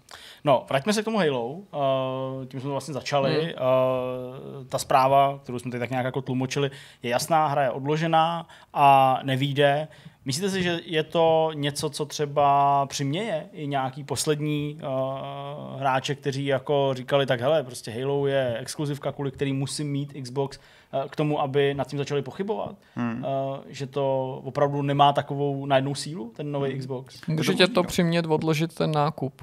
Pokud někdo ví, že bude Xbox kupovat, tak ho to nemusí ta ztráta Halo, hmm. dočasná navíc, nutno podtrhnout, Jasně. tě nemusí přimět k tomu, aby koupil PlayStation. To tím vůbec nechci říct, že to takhle bude vypadat ta ztráta, ale může to být ta definitivní kapka ve váhání, jestli s ohledem na uh, cross-generační kompatibilitu, kterou sám Microsoft tlačí, neodložíš nákup nového Xboxu tak a nezůstaneš věrný Xboxu One, třeba i tomu X, když ho máš, tomu výkonnějšímu, si říká, hele, tak Nakonec tam nebude ani to Halo, tak tam vlastně není tolik her, který najednou bych mohl hrát jenom hmm. na té nové konzoli. Hmm. Tak já počkám, za půl roku třeba to zlevní, uvidím, až to vyjde a nemusí nutně čekat do termínu, kdy Halo vyjde, ať už to nakonec bude kdykoliv, protože my pořád neznáme přesný termín, což samo o sobě ukazuje, že ty problémy jsou možná vážnější, ačkoliv Phil Spencer ani v tom prvním rozhovoru, který dal po tom odkladu, nechtěl se vyjádřit k tomu, zda jedním z důvodů je i ta kritika toho nedávného hmm. gameplay, byť si to asi všichni dokážeme představit, ale autoři se zjevně rozhodli víc věcí podrobit nějaký revizi. Konec konců už předtím, když se mluvilo o tom, že ray tracing přibude do té hry dodatečně, tak bez ohledu na to ten ohlas, na ten gameplay, to už svědčilo o tom, že vývojáři asi nestíhají tak, jak by hmm. si představovali a přáli a mám proto naprostý pochopení, zejména v té situaci, která ve světě nastala, to určitě všichni respektujeme, no, jsem... ale je to ano, obrovský problém pro launch nový konzole, pokud tam nemáš velký značky. Petr už nějaký jmenoval, ale my bychom mohli z minulosti připomenout, že jiný Xboxy launchovali s jinýma značkami, které třeba dneska už neexistují nebo nejsou důležitý. Project Gotham Racing, Hmm, to byly určitý ne, symboly, které ti měli nalákat. Když jsme se tady o tom bavili přesně minule, že to je nějaký ten benchmark, tech demo, něco, co hmm. si to má prodat, má to, to být ta výkladní skříň, tak jak když jsme hodnotili tu prezentaci toho Halo. A teď ne, že to nebude tak dobrá výkladní skříň, ale ta výkladní skříň bude prázdná, bude v ní jenom ta konzole. Hmm. To přeháním záměrně, samozřejmě bude tam celá řada těch dalších titulů a další přijdou v dalších měsících a letech. Ale ano, pro ten počáteční moment to může být symbol, který může nahlodat tvý rozhodnutí investovat ty peníze teď hned v listopadu. Mně se líbá ta poznámka, že vlastně to nebezpečí teďka nehrozí nutně z toho, že si koupíš konkurenční konzoli, že si vlastně nekoupíš tu novou. Hmm. Takže vlastně jako to nebezpečí zůstává sice v baráku, pořád budeš hrát na konzoli, která je stará, generovat nějaký peníze jako zákazník, ale nejsi ten, adop, ten early adopter, jak se říká, že nemáš prostě ten nový hardware. A Otázka je, nakolik je to jako velký poškození, nakolik je to vlastně škoda, protože to přesně podporují ty slova, co jsi zmiňoval, že, že ta, ta, ta cross podpora je prostě tak velká, tak rozsáhlá, že spousta lidí se vlastně bude ptát na jednu, hele, fakt to mám zapotřebí, jako, hmm. že fakt je to potřeba. Jasně, jo, jako velká část lidí se nechá utrhnout třeba právoplatně, ale uh, je to vlastně otázka, kterou jsme předtím neřešili nikdy. Nikdy to nebylo takhle snadné mít jednu hru na tolika konzolích a na PC a všude možně, jako teďka. Navíc i ty od velkých jiných vydavatelů, myslím, multiplatformy, hmm působí, že v mnoha ohledech zatím jejich výváři budou ochotně vydávat na starý i nový systémy. Otázka, jak dlouho to potrvá. Samozřejmě to se objevuje mezi každým tím generačním cyklem v té výměně, že nějakou dobu to trvá, ale z nějakého důvodu mám pocit, že navzdory tomu, že ten hardware by podle mě měl být nedostatečný, tak hmm. i ten tlak toho Microsoftu může přispět k tomu, že delší dobu budou výváři a vydavatele skutečně ochotní jít do um, těch downgradeů těch titulů hmm. tak, aby mohli fungovat i na tom starém hardwareu. Já uh, na tohle konto vlastně můžu navázat aspoň trošku, protože uh, o tebe padlo, že snadný si zahrát ty hry na jakýkoliv platformě. Od Jirky padlo, že výváři jsou, nebo um, očividně jsou ochotní ty hry vydávat i na starší generaci konzolí. Tak mám rozepsaný článek, který vyjde asi o víkendu, pravděpodobně vyšel z vašeho pohledu. Je to všechno postavené na základě tweetu Johna Lindemana, což je redaktor Digital Foundry, odborník, člověk, který prostě přichází do kontaktu nejenom s těma hrama, s tím softwarem a umí ho analyzovat analyzovat, ale i do kontaktu s vývojářem a podobně. A ten právě na svém Twitteru rozjel dost jako vášnivou debatu mezi spoustou fanoušků, kteří ho sledují. Má to stovky a stovky uh, odpovědí mm. nebo nějakých reakcí. A tam právě on říká, eh, já to jako zkrátím, ale on vlastně říká, že ho to hrozně štve, ten uh, cross-platformový, respektive svých cross-generační uh, přístup a říká, že vlastně to brzdí ten veškerý pokrok hmm. a že ho to právě mrzí z tohohle pohledu. Že vlastně a to já respektuju. Já, nebo jako... já, taky, já taky, jenom jako, jenom jako prostě potrhu. A říká, že vlastně uh, dřív tady prostě byly hry, které jako nevyšly, respektive vyšly pouze pro ty nové konzole. On má dobrý příklad s tím Mario 64. Mario 64 a prostě to bylo dobře, protože ta hra byla nesrovnatelná s tím, co vycházelo hmm. do posud na těch předchozích eh, generacích a prostě jinde by nešla. Dneska Microsoft by tohle označil za protihráčskou politiku, protože byl to Microsoft, který říká, my jsme prohráčský, ano. protože nechceme hodit přes palubu všechny majitele původního a on na to systému. Odpovídá, a je teda tohle protihráčský, nebo jako prostě proti, proti, tomu, uh, proti tomu zájmu těch hráčů, když z druhé strany se ozývají vývojáři, to říká teda mm-hmm. uh, Lineman sám, a říkají, že je to hrozná pruda dělat hmm. tyhle ty cross-generační věci a scalovat zpátky ty jako lepší verze pro PS5 a Xbox Series X na PS4 a Xbox One je jako velice náročný, stojí to spoustu peněz, je s tím opravdu spojený jako spousty problémů. Uh, samozřejmě výhodou je, že ty uh, velký studia to můžou nechat outsourcovat nějaký menší studio, ale když se prostě tím má zabývat nějaký menší nebo středně velký studio, tak že je to prostě pro ně jenom přítěž hmm. a že vlastně se až jako tohle zdá být trochu protihráčský, že vlastně jako nevěnovat těm vývojářům dostatek toho prostoru, udělat to nejlepší, co můžou. Jo, a on jo, pak jo. vlastně říká, protože spoustu lidí mu na to kontroluje, říká, ale prostě takhle to dneska nefunguje. Takhle jako s Máriem, jo, to prostě bylo kdysi, teď už takhle není a prostě jako my přece chceme jako hrát na všech těch platformách, jo, chceme prostě, aby se to jako překrývalo. A on prostě říká, ale tady není napsáno, že by Xbox One a PlayStation 4 vydáním PlayStation 5 a Xbox Series X měly skončit mm-hmm. a hotovo. Už přece i v minulosti vycházely na PS2 hry úplně brutálně dlouho, strašně dlouho. Třeba i ty stejný, třeba i Force Unleashed, ale častokrát je dělali úplně jiný vývojáři, že jo? Třeba jednak, Tomb Raider taky, Nixis místo mm. Crystal Dynamics Přesně. a podobně na, na Ale pak tady byly hry, který už prostě na tu PS2 ano. prostě nevyšly, prostě nebyly, už byly jenom na PS3 a dál. Ale teď to bude no. taky jako s tím The Medium, jo? Já bych totiž vůbec nechtěl, aby to vypadalo, ano. že uh, nevěřím v tomhle vývojářům, nebo že si myslím, že je úplně easy next genovou hru, která vyjde příští rok, portovat na původní Xbox One nebo One S, no, chcete-li, když se o něm už v době vydání mluvilo, že je slabý a ta jeho, no. Eh, to, že to je nejpomalejší současná konzole z těch velkých, když nepočítám Switch, se opakovaně opakovaně připomínalo. Hmm.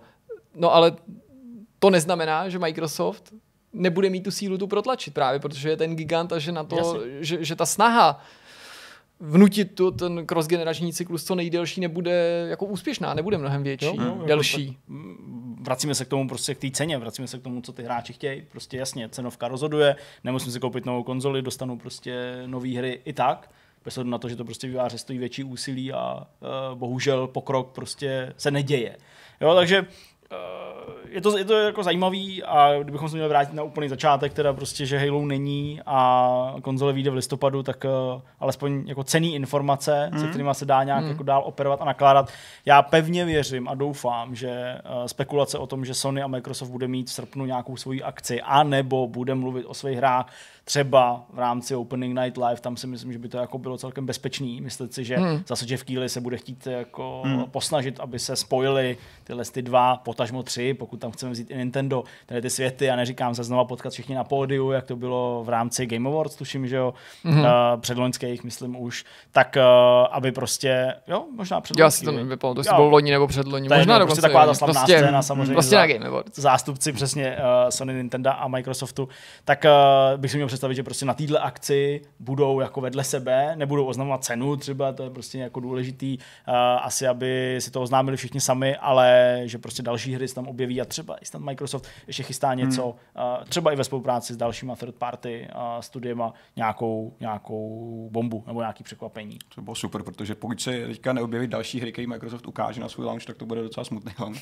Hmm. A čistě osobně, když to nebudu jako brát nějak analyticky, tak kdybych se měl rozhodovat teďka na základě toho, co víme, bez nějakého dalšího jako přidávání oznámených titulů, tak bych byl velmi zklamaný, kdybych si měl Xbox teďka pořídit. Fakt by to bylo jako náročný. Hmm, já ani nemusím mluvit o nějakém zklamání, ale říkám si, jako majitel všech těch platform, to souvisí s tou naší prací, to není, že bych se chtěl chlubit. Vždycky se snažím, prakticky všechny, vždycky tak se jako snažím hrát na všem, ale u Xboxu budu moc být teďka nejváhavější, hmm. protože nový PlayStation si určitě musím koupit, protože tam bude mířit spousta exkluzivních her A drtivá většina her, který míří na Series X, si hmm. zahrajou i na Xboxu One X, Potažmo. nebo na PC, nebo hmm. se... Přesně, pro mě to je jako by zastal alternativa s tím PC, že prostě tam ty hry jsou. A samozřejmě to drtivá většina toho budou teda ty multiplatformy, které klidně můžeš hrát teda i na tom novém PlayStationu a tak dále. Což neznamená, že si ten Xbox nekoupím, ale možná tak, jak jsem předtím předeslal, ho budu moct koupit. Po... No, dva roky je určitě dlouho, Jasně, ale rok, no.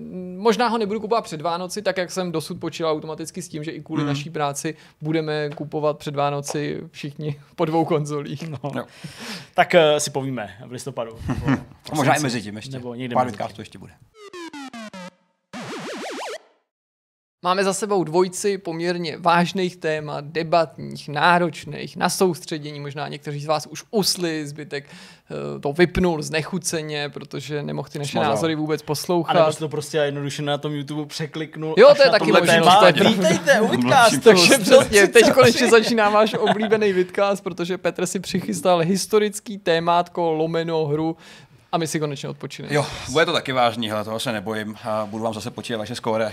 Víš, co to tam je na té Vítěz dostane něco hezkého, až uznám za vhodný a až něco vymyslím to hezkého. Ale pokud se tématu týká, tak kultura ve hrách je docela silná a lidi se už poslední 20 let minimálně trumfou v tom, na co budou portovat Duma z roku 1996. Hru, mm-hmm. která byla napsaná tak, aby byla co nejlehčí eh, na portování, aby to byla co, co technicky jako nej, nejvíc jako lehká a, a příjemná. A hru, která se považuje jako benchmark prolamování jako, jako etického hackingu. To znamená, když vezmu nějaký nový chytrý device a chci na něm ukázat, že ho zvládnu se do něj dostat, tak ten Doom je ta poslední štace Otázka, rozjede to Duma, kterou se lidi ptají, uh, nebo co všechno rozjede Duma, na to existuje otázka, nebo odpověď jenom ano. Teďka už je to jenom skutečně ano. fakt všechno. Hmm. A s tím víc, jak se vlastně přibližuje, že všechny chytrý nástroje a všechny chytrý zařízení, uh, kdy dneska i záchody jsou chytrý, tak uh, vlastně všechno jde a je to mnohem snažší. Já vám položím otázku jednoduchou, uh, nabídnu vám nějakou, nějaký jako set uh, zařízení a ano. zeptám se vás, jestli na nich už někdo toho Duma rozjel. Ne, jestli je to možný. Možný je asi úplně všechno, ale um, čas ukáže, co lidi prostě dokážou a co zvládnou. Je tady několik setíků a já jsem to schválně trošku jako musel zaonačit, protože vím, že kluci oba dva určitě vás napadne řada historických zpráv, na kterých si vzpomenete. Na každém je něco, co ne, nerozjelo důma, nebo jsou to nějaký chytáky? Může tam být třeba i víc správných odpovědí, takhle jako komplikovaný jak to použil, Jak se použil tyhle ty jako ilustrační obrázky, takže prostě kasa je tady takováhle hnuso prostě patka. Ano, obrázky, které vidíte, nejsou ty konkrétní ano, device, jasně, někdo rozděl, protože tam už bylo jasný, prostě, jak to má display, tak je jasný, že to tam funguje a už tam někdo tak. jako, jako dál. Tak kalkulačka je no-brainer, tam to bylo rozjetý na kalkulačce milionkrát a i na mnohem horších, Přesně. než je tato, mm. která je tady na obrázku. Mm. Kasa, takový ty, co používají se dneska, tak samozřejmě taky. Mm. Vrtačka, nevím, Já bych jestli má nějaká display, jako... ale takový nějaký stroj, vrták, Přesně, něco jako většího. Jako prostě terminály k tomu celý, jasně. Tam, hele, já bych si typl, že i na té Nějaká vrtačce. průmyslová vrtačka, Přesně, ale jinak bych řekl, že jako... Tohle je nejžavější mm-hmm. kandidát z tohohle slajdu, že tam to ještě nemuselo být, pokud to na něčem nebylo. A mixer? Ale mixer možná... Já si myslím, že na mixeru ne. Ne? OK, OK. To znamená, že vaše odpověď je kalkulačka, kasa a vrtačka. Říká to, je to... Ne, kalkulačka kasa je určitě. Aha. A vrtačka a, a mixer možná. Já spíš říkám mixer ne a vrtačka možná. OK, OK.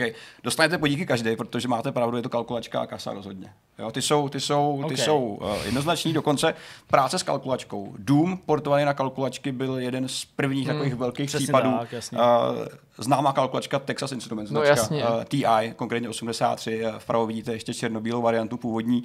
Tak uh, to byla kalkulačka vyhlášená komunitou, který portují vlastně hry na tuhle tu věc. To byl prostě jeden z prvních uh, pokusů, uh, konkrétně v roce 2011, uh, eh, kdy se to poprvé povedlo, uh, kdy se to stalo.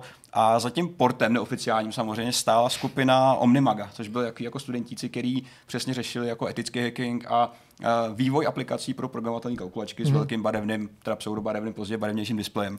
Uh, samozřejmě to nebyl jediný port, uh, těch jednotlivých upgradeů vycházelo trošku víc, s tím, jak se zmodernizovaly ty samotné kalkulačky. A, a ta druhá řada byly právě ty Inspire klasický, který se taky líbily a taky se jim dařilo docela dobře portovat.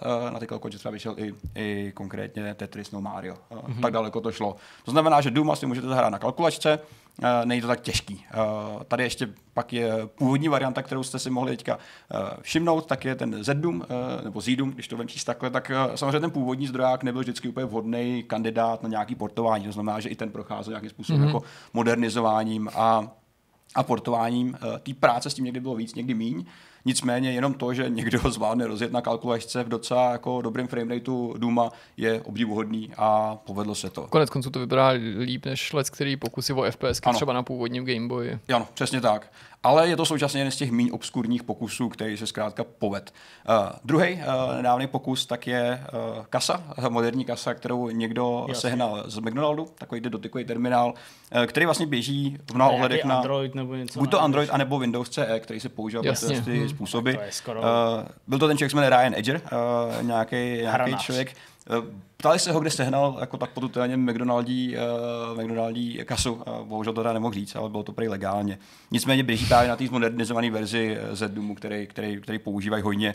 Stačí píchnout flešku a spustit to vlastně na Windows, který běží na pozadí. Takže No, nic to není těžkého. žádný jako hackování. Tady to není To hackování. je jako bankomaty, pohodička. Přesně, no. že to tam budeš mít. Přijdou bankomaty. Uh, další sajta. Uh, máme tady tiskárnu, uh, drona, fax, anebo router. Tiskárna Nebo jakýkoliv. Stopro, Mhm. router taky, fax, Jsou možná a chytrý dron faxy, ne. ale už dávno nejsou. Hele, já si myslím, že na faxu ne. Na dronu jo. jo, takhle. A tiskárna router jo. Jo, ale máte pravdu v tom, že je to tiskárna. A konkrétně ty tři zařízení ostatní se ještě úplně jako nepodařilo. Fakt ne. To je Eh, zklamání. Ono těch routerů s velkým displejem není tolik. My eh, jsme takže tam se- měli, že jo, v tom, v té No první kanceláři Vortexácký. Hele, možná jako na to někdo přijde a, a použije to proti nám. Uh, nicméně příběh právě portovaného Duma na tiskárně je docela zajímavý, protože To je uh, to byl vlastně jako takový security test. Uh, člověk, kterým se povedl, jak se jmenuje uh, uh, Michael Jordan, ne tenhle ten Michael Jordan, Toho zná? Kdo jiný byl než Jordan? Michael Jordan v roce 2014 nepracoval pro firmu Context Information Security. Uh, je to člověk, který se zabýval vlastně jako analytikou bezpečnosti. Mhm. Mm-hmm. Uh, 2014 už byla silný období, kdy se objevují uh, zařízení, které jde připojit do sítě. A jsou to třeba i tiskárny, kdy můžete vlastně na dálku tisknout cokoliv. Často i mimo lokální síť. A to byl ostatně nějaký důvod, proč byl tak jako Můžeš hrát Duma na tiskárnách po síti, když máš v různých patrech se síťovaný Hele, tiskárny. ten port a to prolomení té tiskárny trvalo pro čtyři měsíce. Uh, OK. To bylo jako zkoumání, který byl maximálně cílený.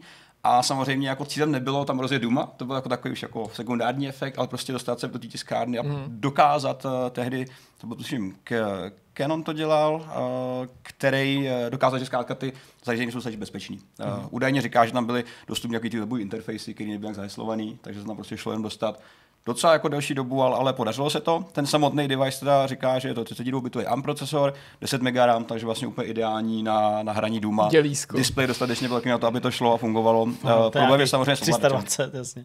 Problém je samozřejmě s ovladačem, který tam musí připojit a to není úplně snadný už. Takže to můžeš hrát na procesor. tom tom, že jo? Ty nejsou premapovaný, takže říkal, A. že, že to musel trošku ještě jako pohybat kolem. Ale že dostat to do tiskárny bylo snažší, než tam toho Duma jako rozjet. Ale nicméně povedlo se a tiskárna teda byla jedna z dalších zařízení, který, který se povedly Check. Probouchat. Tak, uh, další výběr experimentálních krásných zařízení. Semafor, autorádio, čtečka jízdenek a nádražní tabule. Ta, tabule určitě. V momentě, když se bavíme o těchto věcech v souvislosti s tím, jestli to rozjede Duma, tak už je to samo o sobě docela srandovní. No, ale ta nádražní tabule stopro, že to jsou dneska no, velký nějaký televize a A by to, terminály, viď? takže Mm. bych tomu klidně věřil. Autorádio taky, ty mají taky normálně nějaký displeje. displeje. Mhm. Ta čtečka je sice trochu obskurní, ale co abych tomu věřil, takže jediný, čím jsem si jistý, ne, nebo si myslím, že ne, je ten semafor. To zní docela jako logická úvaha. No, já si myslím, že ani ta čtečka jízdenek, ale to autorádio, tak to bylo přece nedávno, kdy v nějaký té Tesle nehráli přece Duma. Jasně, a to už je vlastně iPad, to je vlastně iPad zanořený do No toho. jo, ale je to vlastně To není autorádio, Takhle ne? to neberu, takhle jsem to nebral. Hele, to uprostřed, hraje to, tak je to rádio. Ne, jasně, bys to no, klasifikovat. ale ty to bereš jako prostě nějaký jako míň, míň pokročilý Ano, ano, autorádio. přesně tak, klasický Hele, auto. já si myslím, že ani na té čtečce těch jízdenek to Aha, nebylo. OK, OK. Uh, ačkoliv máte pravdu, jako asi všichni, že by to šlo na tom rozjet, tak uh, co se povedla, když čtečka jízdne. Aha. Ten nejvíc Bizarní nástroj uh, se povede nějakému Australanovi, kde jinde taky než Austrálii, protože podívej jsou jo. A nějaký australský démon si prostě řekl, že sežene čtečku jízdenek, což je stará Mickey čtečka, kterou používat v MHDčkách, eh, která běží vlastně na Windows CE. Líbí se mi to, že zdůrazně, že je stará, jakože na nový model už by třeba šel prostě Doom Eternal, ale tohle je stará, snáz. takže na té funguje jenom Doom. Mnohem s nás. Uh, on se k té čtečce prý dostal někde, že ji našel zase někde na baráku doma. A Na baráku doma jde. baráku, ne na baráku, v baráku. To je jedno, ale kdo najde v baráku doma čtečku. Tady Jízdenek. Mistr, kterýho jehož jméno neznám, ale byl z Austrálie. Dobře. A největší problém, který měl, tak samozřejmě ke čtečce jízdenek se špatně připojil klávesnice a myš, takže to nemohl ovládat. A řešení bylo takový, že si použil VNC a přes dálnou plochu uh, koukal na ten displej a hrál to vlastně uh, přes, přes čtečku. Chvála takže, bohu, že to šlo. Ještě, že to jde, nicméně zase na pozadí Windows CE, který byl hodně používaný u těch jako jednoučelových deviceů mm. a který to vlastně jako docela dobře pomohl, a nebo to až tak bolestivý, jak by se mohlo vlastně na první pohled zdát. My k tomu máme pak i video, kde vidíte, jak, jak ten story samozřejmě butuje. A jak jsme se dostali do prostředí, tak už na tom zkrátka pustit a celkem jako sebevědomě bez nějakých velkých problémů hrát. Eh, to ani nemusím moc upravovat, to má prostě... Ono to vlastně funguje úplně v pohodě, jo, akorát prostě málo vidíš. Je Nicméně, že tam má i ten stavový řádek. Je to jo, jo, jo, přesně tak, takže je to komplet a uh, je to první člověk, který může říct, že rozjel Duma na čtečce jízdenek. No, hlavně mu to tam běží a vypadá líp, než když já jsem hrál poprvé někde na PC. Tak, další výběr, eh, co tady máme dál. Uh, iPod, Discman, magneták a set box. iPod, jasně. iPod, jo. Mm-hmm. Discman, to, to je otázka. Mám takový černobílý malý takový, displeje. Měli tam displeje a víme, že černobílá už není úplně jako překážka. To ne, no. To už jako dávno není. To je méně než Game Boy. Pod, pod jako. magneťák ty můžeš dneska schovávat nějaký ty DAB rádia, nebo jak no, se to jmenuje, takže to jako teoreticky taky zase skoro na všem. Hele, na setoboxu to nebylo, si myslím, protože setobox je dementní, ten žádný má display. na setobox je dementní. No je, že jo. Chudák setobox tam Setobox je dementní a nemá prostě takový display, aby se na tom dalo něco hrát. No to řekne setobox a myslí tím nějaký fancy zařízení od O2 nebo takový, tomu se taky říká setobox, tak těm ho, hovadinám k těm kabelovkám. Ale v tom případě bereme ten, ten, ten jo, naši, jednoduchý mentální. Naši mají doma prostě setobox od O2 a je to prostě taková hnusná krabička. Jo, jo, jo. Prostě, určitě ne. iPod jo a Discman magneťák jako možná podle toho, co by to bylo. Jo, jo, už, je, už, už máte pravdu, že, že iPod je samozřejmě jako vedoucí, protože uh, zase řešíme iPod, co by uzavřenou platformu pláckou. A opět to bylo jako, jako challenge pro ty lidi, protože to se stalo poprvé někdy v roce 2005, uh, kdy lidi se poprvé začali pokoušet vlastně používat Linuxový zdroják Duma a dostávat to na, na, na právě na iPody. Jo, si, že z toho jakoby challenge důvodu. Nemuseli platit 30% poplatek. Přesně, a tehdy to začalo. A jsme vidíte, že, že Duma, jak tomu říká iDoom, se podařilo rozjet té verzi na všech možných verzích iPodu, včetně toho starého nusného z černého displeje po ty nejnovější. Takže, to byl uh, dobré, jak To jsem koupil Kristýně, to byl jeden z prvních dražších dárků. To, že měla zelený, to, to že si to koupil, neznamená dělat dobrý dárek. Dneska ne, je to tehdy byl skvělý samozřejmě. revoluční ten ovlád. No jasně, hele, první, jo, jako určitě, ten, ale jenom aby ten, ten, ten uh, nebylo to legálně samozřejmě udělaný. Jo, ten ne. je potřeba custom firmware a používá se takzvaný Rockbox, uh, emulátor toho prostředí, kde běží plugin Rockdoom, který to pak zase dovolí spouštět na jakýchkoliv dalších uh, podivných devicech. A ty autoři jsou eh, Benjamin Eriksen a Matthias Pierre, uh, to dva, dva studenti, kteří vlastně navázali na takovou dlouhou tradici lidí, kteří se to pokoušeli udělat předtím. Trvalo to vlastně už dva roky předtím, nějaký mm-hmm. pokusy, zhruba asi šestice různých lidí, když jména nedoženeš, protože to jsou většinou nějaké jako přezdívky, uh, na internetu, nějaké jako hacksoráckých fórech. Nicméně eh, ten jeden release nestačil, pak vycházely další update a další update a dneska je to vlastně už jako legacy. Eh, dá se říct, že iPod umřel dřív než Doom na iPod, takže byl takový jako decentní, decentní cesta, cesta z města. On už, uh, on už není iPod vůbec? iPod už se nevyrábí teďka. Ten touch, ne? ne? Nebo? Jakože ještě no, jsou, se neaktualizuje, ale už a jestli se vůbec prodává, to hmm. už si nejsem jistý. Přecházíme na uh, domácí nářadí. Uh, všechno se zase nabízí. Máme hmm. tady kávovar, mikrovlnku, sporák, a sekačku. Hele, Kdo já... myslíte, že na, na tom rozjel Duma na nějaký z těch Já bych řekl, že mikrovlnka mm-hmm. z těchto z těch jenom. Mm-hmm. Já bych řekl kávovar, anebo jenom kávovar. Kávovar je můj největší favorit. Jo. Sporák možná ne, když taky občas mají už nějaký a sekačka ne. Mm-hmm. OK, OK. Vyhrává zde tentokrát, byla to Fakt, mikrovlnka. Jo protože proč ne? Protože to prostě jde. Asi jediná otázka. Pokud se někdo ptáte proč, tak protože můžou ty lidi, samozřejmě. A jsou mikrovlnky, které jsou chytrý a mají v sobě Androida. To je ostatně ten příklad uh, věcí, který... Tady člověk, který jsme T. Friedman z Redditu, uh, tak T. Friedman. Je takhle, se T. Friedman. Hele, příběh vypadá docela dobře. Koupíš si novou mikrovlnku s Androidem jako prostě geek, který ho baví hardware. Co uděláš první? Dáš tam Duma. Jo, a funguje to. Ten touchový display tam je. Uh, Android Doom samozřejmě měl i ty samotný virtuální tlačítka, takže už se mohl v pohodě hrát a používat. Uh, říká, že out of the box to funguje velmi dobře, nebyl tam žádný problém, bylo to velmi snadný a uh, když jo. si ohříváš ráno, tak teďka může aspoň hrát a dohrají se aspoň To je pravda, že vždycky koukám jenom na ty časomíru, kdyby to bylo spojené s tím, že je gamifikovaná přesně ten čas, že tam rychlej, že to rychlej musíš, level, který no během toho ohřívání. Ohřeješ to o to rychlejš potom. Uh, uh, další řada věcí. Uh, GoPro, GPS, Polaroid, digitální foťák. Uh, tady to je taky jeden z těch známějších případů, takže to bude trošku snažší, předpokládám. A Tak GPS to se přímo nabízí, že To nějaký počítač malej, to, to, to bych věřil, že Mhm. to pro na něčem bylo. Digifoťák bych taky věřil, Polaroid, jako věřil bych, že jo, ale řeknu, že ne. Mhm. Jako, že tam si umím představit, že to třeba ještě není. A GoPro, umím si představit, že to je reálný, ale věřil bych tomu, že to tam třeba zatím není. Já bych uh, řekl, že na všem kromě Polaroidu to už někdo zkusil a úspěšně rozběhal. z těch všech věcí to byl zatím jenom uh, foťák. Ty, Ale že nikdo na na ty GPS GPS, to jo. musí být. To je Nikdo, jenom- hele, možná někdo udělal, nepochlubil se zatím. Jasně, ještě. chápu. Jo, takže je to jen otázka času, než To teďka někdo, udělám a nechám někdo sobě napsat na Vortexu. a budeš v krásném Tak, a tématu to si budeš psát sám. a budeš jí ještě Chán, reklamu. Chán má tom tomku, která musí být furt nabitá. Jako furt, furt, furt, furt musí nabíjet. napájení. Furt musí nabíjet. Bylo to nebylo takhle jednoduchý. Eh, Digitální foťák se nabízí, ale tady to byl trošku jiný pankáči, eh, protože to rozjeli na, eh, na na Kodaku DC vy. 260 roku 98. To je No konečně tak to je docela dřevní, ne? Rozjet to na moderních devicech to nebude tak hrozný. Máš jenom velký displej, je to pěkný stroj, že jo? No a navíc ještě kolem roku nebrání. 2000 byl digitální foťák celkem rarita. Ne, že by jako nešel sehnat, ale vzhledem k jeho cenám ho málo Bylo kdo docela- měl. Hele, barevný displej, všechno funguje a současně měl vlastní OS, co používal Kodak, měl nějaký Digita OS, eh, přes který se do toho šlo dostat a navrtat. A jedna jako taková specialitka je, že údajně to ovládání fungovalo out Líp. of the box úplně okamžitě, D-pad funguje, eh, všechny ostatní tlačítka na zoomování. To už tam bylo připravený. No už na tom někdo toho Duma hrál a zkoušeli to, takže to nebyl až takový, až takový problém. Ale je to jako uh, jeden z krátkých případů, který by se dal rozebrat na další povídání někde samostatně. Uh, ten celý článek o tom, uh, jak to šlo, jak to trvalo, byl docela jako dobrý.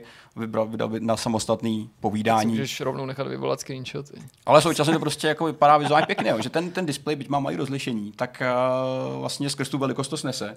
A hraje se to úplně v pohodě. Víš co, jako když fotíš nějaký pár na svatbě a mi říkají, tak co když bude ta fotka, jo, počkej, až do to tam hraješ Duma a, a vraždíš. Nicméně funguje to docela obstojně a uh, je vidět, že Doom je lightweight nejenom technicky, ale jako hra snese prostě jakýkoliv prostředí, což je krásný. Tak, další zařízení, uh, ty už jsou jako mnohem specifičtější. Jo, na touchbaru Macbooku to bylo. Jo, touchbar Macbooku, displej na dálkáči, menu na pračce a soundbar eh, jako, jako hodně specifický. Hele, menu na pračce si myslím, že ne. Já bych řekl, že ta pračka taky. Jo. Na Touchbar display- Macbooku di- určitě. A display dálkáče bych řekl, že je taky vysoce pravděpodobný. Tam bych řekl, že ne. soundbar a si- soundbar, no. Tam by to šlo těžce asi, ale máte pravdu, zatím je to ten touchbar Macbooku, který je to vlastně Není čestná to na zpráva. pračce, jo. Pračka zatím ještě ne. Ale... Pračky jsou hloupý, stejně jako router. že? v momentě, když přijdou pračky, inteligentní Já pračku s šestým já vím. smyslem. pračky s droidem už budou úplně v pohodě, ale uh, tady To bylo teďka nedávno. je to viď? rok stará no, zprávička, je to jediný dům na světě, který běží v rozlišení 2170 na 60. Uh, nádherný, máš z toho hraní hodně, uh, ten, ten, ten port vlastně To je vymyslel- ultra, ultra wide. to. Přišel s tím člověk, který jsme Adam Bell, uh, pověřený vývojář. Uh, je to vývojář ve Facebooku. telefon. Je to, ano, je to Graham Bell, je to jako něco jiného. Teď Ale- doma ty rodinný portréty, vynálezce telefonu, člověk, co Vynálezce. poroval Vynálezce. Duma na, na, na, touch, na, na touchbaru, sorry. A ten člověk je teda vývojář ve Facebooku a je to vývojář, co vyvíjí Facebookovou nebo iOSovou aplikaci, nebo iOSovou verzi Facebooku, takže očividně někdo, kdo jako ví, co dělá. Asi už, už se možná v práci trošku nudil. Sranda je, že to teda není úplně přehledný, ale jako To nějaký úplně záblesky, ne, no. nějaký záblesky toho, co se tam děje, tam jako vidět jsou, takže jako... Ty bláho, to je hodně divný. Nebylo by jednodušší naspat to do jednoho takového malého okýnka, bylo, který bylo, my tady vidíme, Hele, teďka, určitě než to bylo. rozplácnou. Určitě bylo. A současně ale jako to není, ta praktičnost není to, co ty řešíš. Ty chceš jednoduchou odpověď, rozjede to Duma, rozjede. Jasně. A mu se to povedlo. Tak. Další, uh, už se blížíme ke konci. Se dostáváme k zařízení, který ani nevím, k čemu jsou. Už se blížíme ke konci. Multimetr. Máme tady Multimetr měří prostě napětí a multimetr, proud, chytrý záchod, ten měří zase jiné věci, osciloskop, eh, zařízení na měření, na měření, měření, měření, měření. vlnových délek eh, v elektronice a, a banán. Hele, osciloskop určitě, Mhm. Smart VC určitě, multimetr a banán ne. to je jako, jako dobrá pochod, pochod, pochod myšlenek, který to rozhod. No, protože osciloskop má jako super displej. A navíc, pozor, osciloskop je jako historicky přece zařízení, na kterým videohry kdysi dávno fungovaly. Jasně, to je v První. podstatě Vectrex. že? To je prostě, to je, ano, to je takový Vectrex skoro, Já ano. bych se nepočítal, že vůbec používat na hry úplně. Ale já myslím, že právě jako to Legacy ty lidi přimělo k tomu to, to vyzkoušet. Takže Ano, tam bych to... ano. A Smart VC, dominanta Japonska, prostě hravých lidí, milovníků technologií, prostě tam to musí běžet taky. Tam je ten kakodémon, že? Na tom, Tam je kakodémon. na tom VCčku. Multimetr má zase hloupý displej a Jo, moc se tam, jo, jako, jo. tam se ukazují většinou čísla, tam se žádné grafy, Jasně. Takže většinou jenom čísla, čili velký displej jenom čísla, tam to podle mě nejde a banán, no tak jako OK, dobrý vtip. Dobrý. Jo, ne, je to vtip, to by bylo docela dobrý. Oscilloskop, Ah. ale oscilloskop, jak se říká, má jako dlouhou tradici uh, portování her. Současně člověk, kterému se to povedlo, tak je to někdo s přezdívkou Ginbot86 Chinbo. a má svůj blog, eh, který se jmenuje Rip It Apart, a kde se vysloveně specializuje na eh, různý jako na hardware, který není určený k hraní a on je pře- přeoperovává na hraní. Zkrátka jako eh, experiment, opět na, na pozadí běží Windows CE, zase účelný, účelný stroj. A ten proces nějakého jako hackování a ohybání toho stroje je na asi 12 stránkách, opět jako velmi technický povídání, který je příjemný. A byl to první os- osciloskop, který vlastně byl pokořený hnedka po roce od vydání. Takže Uh, jak sám podotknul v nějakém jako citátu, tak jeho ultimátní projev pokoření uh, nepřítele, když tam nainstaluješ Duma. To se povedlo a uh, job well done. Tak a teďka čas na další, na další dobroty. Uh, má tady další čtyři devicey. Bankomat, jak už jste naznačil na začátku, ten je 100%. uh, známý. Další Lednice lednice. Souhlasím, lednice. sušička, digestoř. Hele, sušička digestoř ne, lednice jo, bankomat 100 pro. Jste chytří, je to tak. Uh, bankomat Počkej, je... ale Jirka nic neřekl ještě. Jirka to Já jsem si to taky myslel. Jirka už to na začátku, takže bankomat vytáhl rovnou. O tom bankomatu se bohužel neví úplně tolik jako do detailu. Eh, Těch pokusů bylo víc. První, ten, ten, Když vyhraješ třeba misi, tak by ti mohl dát peníze. to je Messi, ale dobrá poznámka, protože hele, člověk na... Messi. No, jako nejsi až tak daleko, zase opravdu.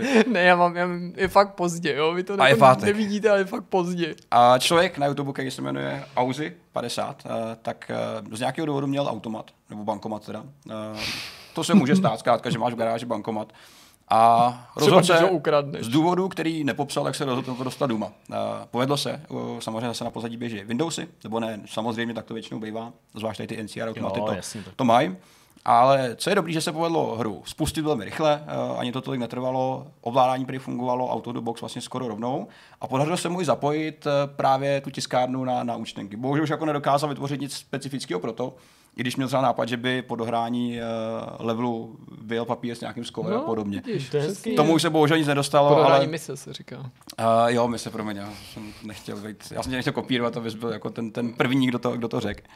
A lednice, ano, i lednice rozjedou Duma, uh, konkrétně to byla Samsung Smart Bridge, která už má velký displej a samozřejmě i Android a tím pádem i nějaký prohlížeč internetový. Jasně. Takže tady to spuštění bylo jako neúplně nějak jako přetechnizovaný. hack, jo. Bylo to zkrátka otevřít JS-DOS webový, což je emulátor, uh, a na něm spustit Duma. Problém teda je, že nemáš nějaký vstup na klávesnici a myš, takže jsi mohl koukat na to demo, jak tam běží. Ale na otázku, jestli to rozjede Duma, si můžeš odpovědět celkem kladně. Je. Ano, rozjede lednice, rozjede Duma. A, tak, už se blížíme ke konci. Pas, A, ano. Osobní váha, rotoped, běhací pás, veslovací stroj. Uh, který z těch- z těch zařízení rozjede Duma? Pás. Pás? Běhací. Nějaký ještě další tip? Možná i ten rotoped by to zvládl. Taky rotoped. Mhm. Mm-hmm. Oboje. Tohle pás a rotoped. Já si myslím, že pás a váha. OK. Je to běhací pás a rotoped, ten jsem tady bohužel špatně zvýraznil, ale oba dva. Počkej, počkej, tomu Je to, úplně nevěřím. tady je to, tady to můžete vidět. Uh, těch případů bylo několik. Běhacích pásů, který rozjedou Duma, Můžeš koupit ten, který je kompatibilní s Doomem. Prosím vás, ten pás, co prodáváte. Jde na to tom Doom, Doom? samozřejmě. Ty se ovládal tím pásem, řekni nám to. Hele, to se To bohužel nestalo. jo? to se bohužel nestalo, ačkoliv už se o tom někdo bavil a zkoušel to jako navrhnout, že by bylo fajn jako se podívat přesně pohybem po tom páse. To zatím nikdo nerozjel. Uh, nicméně těch případů, který, uh, kde to šlo spustit je několik, opět zase řada deviceů, nebo řada těch pásů podporuje Android, eh, některý z nich Windows CE, takže to portování pak dost, dost uh, snadný. Jasně. Nicméně tady popisuje právě jeden, jeden žák, eh, který šel právě v tomhle případě do školní posilovny v Americe. A první, co udělal, je, že nabil ten Star Trek, eh, jak se jmenuje ta ta řada těch eh, běhacích pásů, je to značka Star Trac, ne, ne Trek. Pohodě. A prý asi hodinu štelovali celý ten stroj a přišli na to, že když pětkrát vypneš a zapneš ten přístroj, tak se dostane do toho bootovacího cyklu. Ten moment už tam stačí napíchnout nějakou flešku, rozjet si své prostředí a spustit toho Duma, takže to není až tak těžký. Bohužel tam nedokázali nám ovládání, protože vyhodili předtím, než, než si stihli zahrát, ale podle všeho to jde s nás, než jsme si všichni mysleli. Uh, takový ty jako nutnosti něco ohýbat a hackovat už nejsou jako v té moderní době tak, tak nutný, protože zkrátka zařízení No to je právě na tom pomáhají. svým způsobem celým tom tvým tématu strašně smutný, že zatímco dřív, nemluvím o těch portech, těch Mm. atypických, že byla challenge nebo nějaká skvělá výzva, ale jak se ta doba posunula v už to tom, že dřív to ne, snadno, že- nedovolovali pořádně rozjet ani ty herní zařízení. Bavili jsme se Ano. o tom, jak žalostný byly některé ty porty pro konzole, jako třeba Jaguar. A dneska pijací pás. Dneska si zahraješ na páse Duma ve lepší kvalitě, než si zahrál v originále. Poprok nezastavíš. Předposlední uh, sada věcí, uh, tak se nabízí lampa, vysavač, eh, klimatizace, taková ta moderní domácí, ty, ty, ty malý chytrý a termostat. Eh, který z těch strojů, dávám nápad do jeden tentokrát, byste si typli na to, že na něm někdo rozjel Vysavač. Duma? Já jsem zrovna chtěl říct, že pokud seš vyčúranej, Petře, tak je to vysavač, který ty tady ukazuješ nějaký hloupej, ale to já vím, že robot. Roomba minimálně umí dělat mapy do Duma, protože Ok, jsem o tom přesně, psal předloni na Vánoce. Jo, jo, jo. To jste chytří, zatím to ještě Roomba teda nebyla. Je to termostat. Jsi takový Na, nice.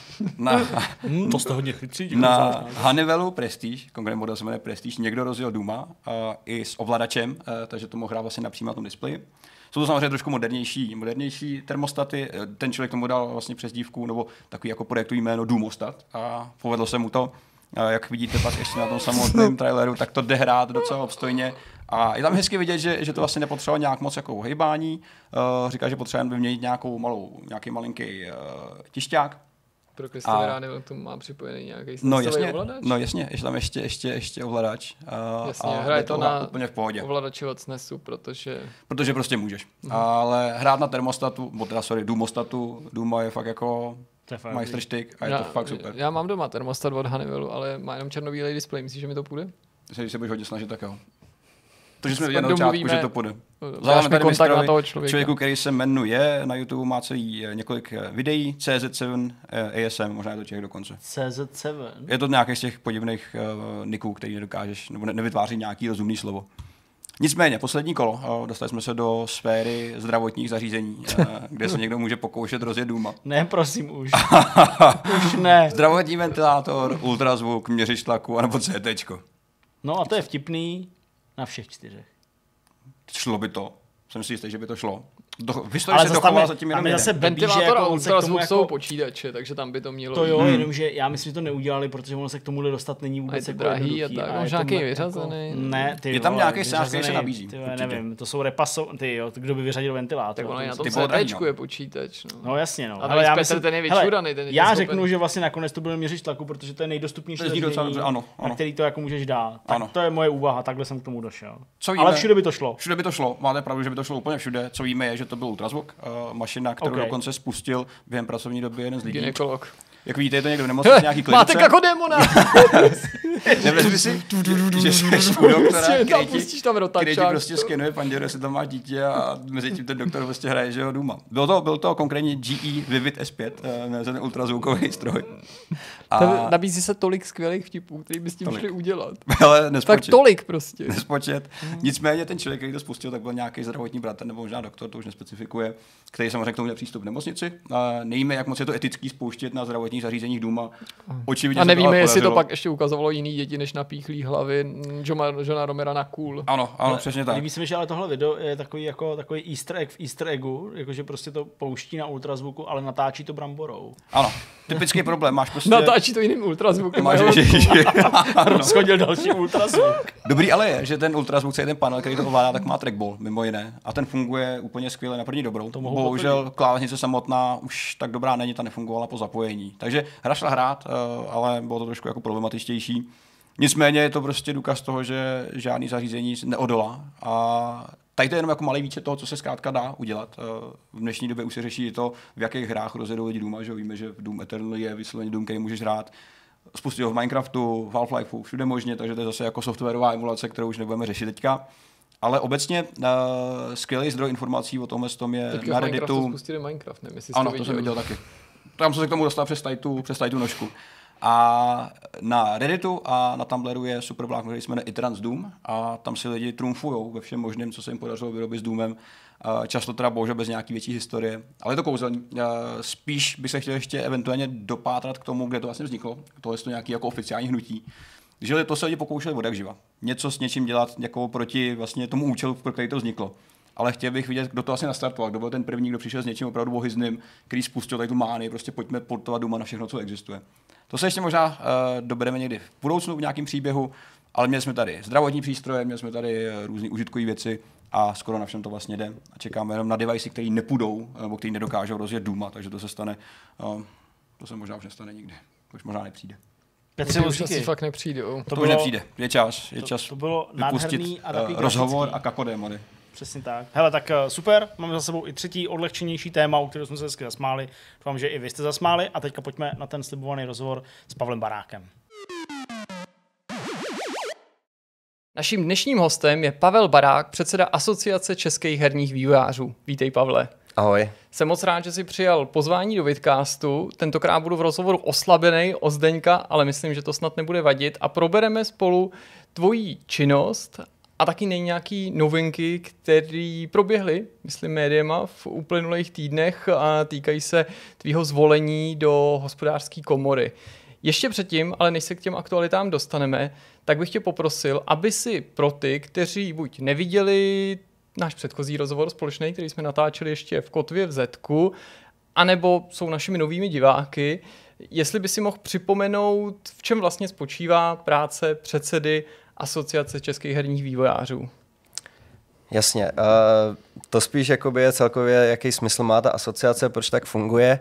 Uh, asociace vznikla před dvěma rokama, v roce 2018, s cílem nějakým způsobem podporovat herní vývojáře, hájit zájmy herních společností a snažit se zlepšit nějaký jako ekosystém pro právě herně vývojářské společnosti, které se zabývají vývojem. My teda reprezentujeme zájmy společností, které vytvářejí ten, přímo ten obsah, jako je Warhorse, jako je Bohemka, SC Software, hromada dalších firm.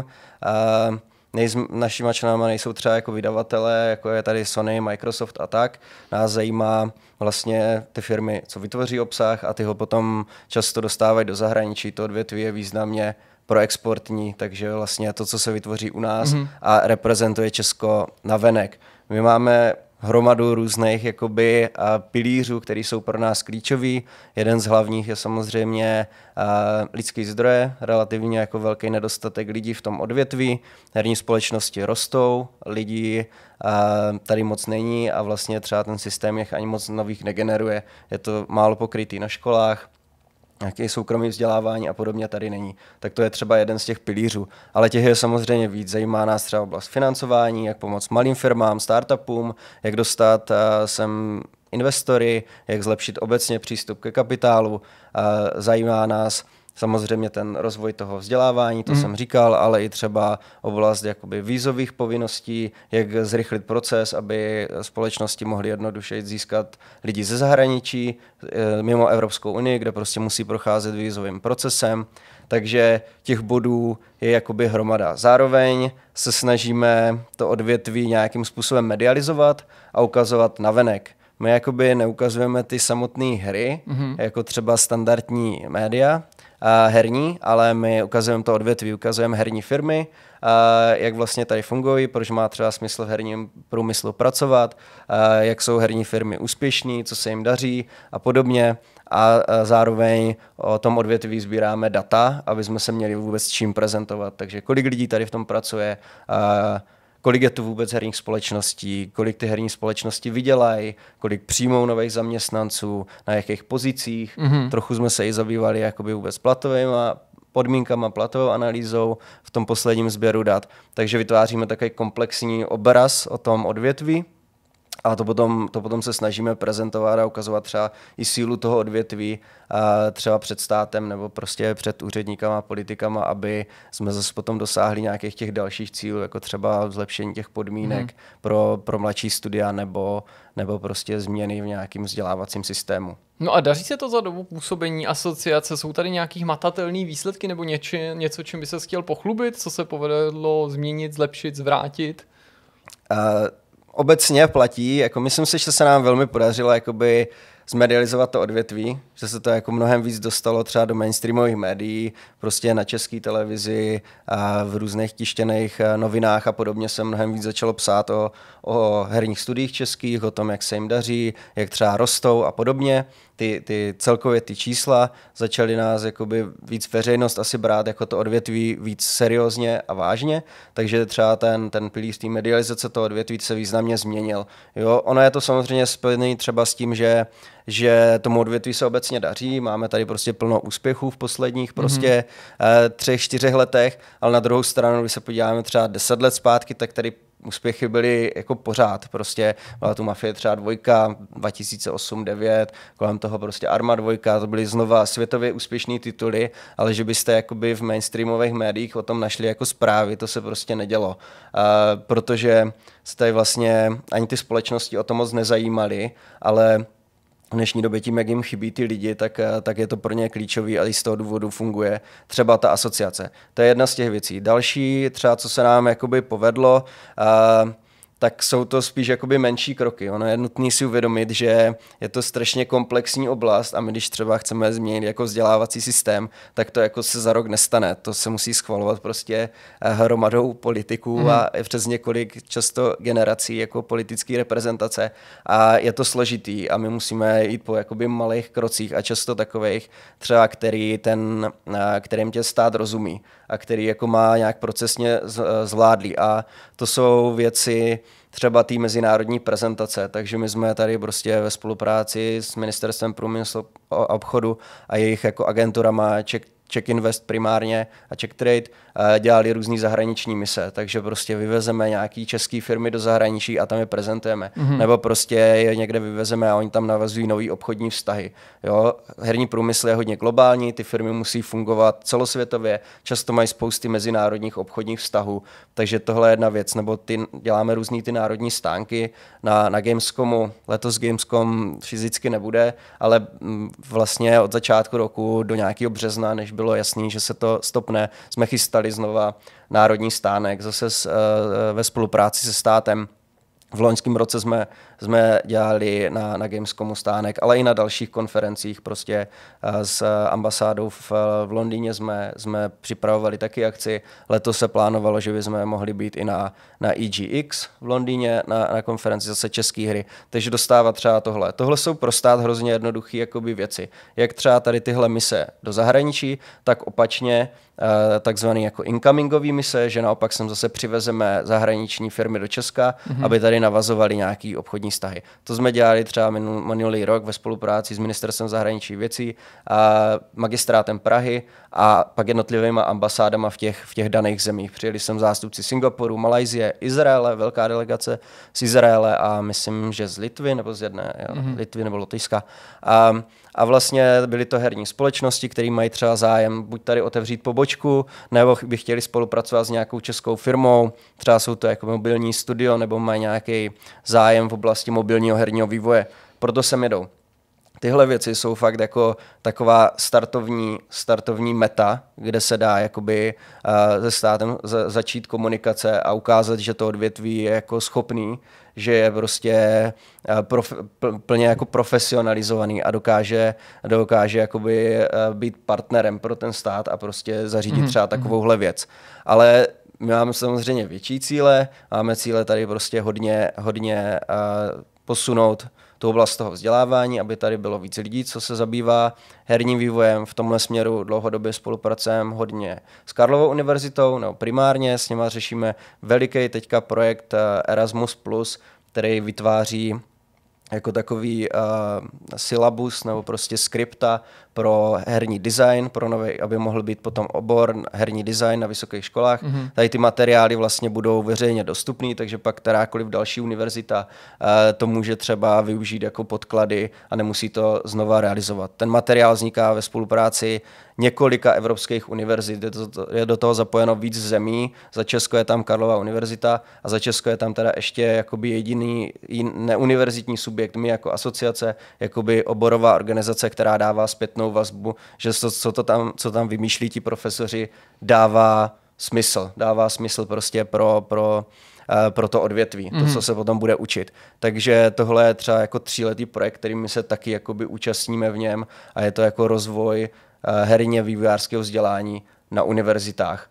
Uh, ale pak my chceme prostě věci tady s ministerstvem školství, aby se změnily nějaký stáže, aby studenti víc prostě byli tlačení do toho chodit do herních firm, aby byly prostě jiné podmínky třeba mezi oborový spolupráce studentama z jiných škol, aby prostě, protože hry jsou umělecký lidi, technický lidi, aby prostě tyhle uh, studenti mohli vzájemně spolupracovat a dostávali za to kredity, což třeba současný systém neumožňuje a další a další věci. A to jsou věci, jako na hodně jednání, na dlouhou dobu, mm. na uh, komplikovaný proces. Podobně třeba s tím, s tím financováním. Často se o naší asociaci nebo prostě tady o, o nějaké jako neziskovkách nebo asociacích mluví, jo, jako je to prostě o dotacích, je to jako tady jako o financích, hledáme prostě zdroje jenom prostě nějakých podpor a podobně.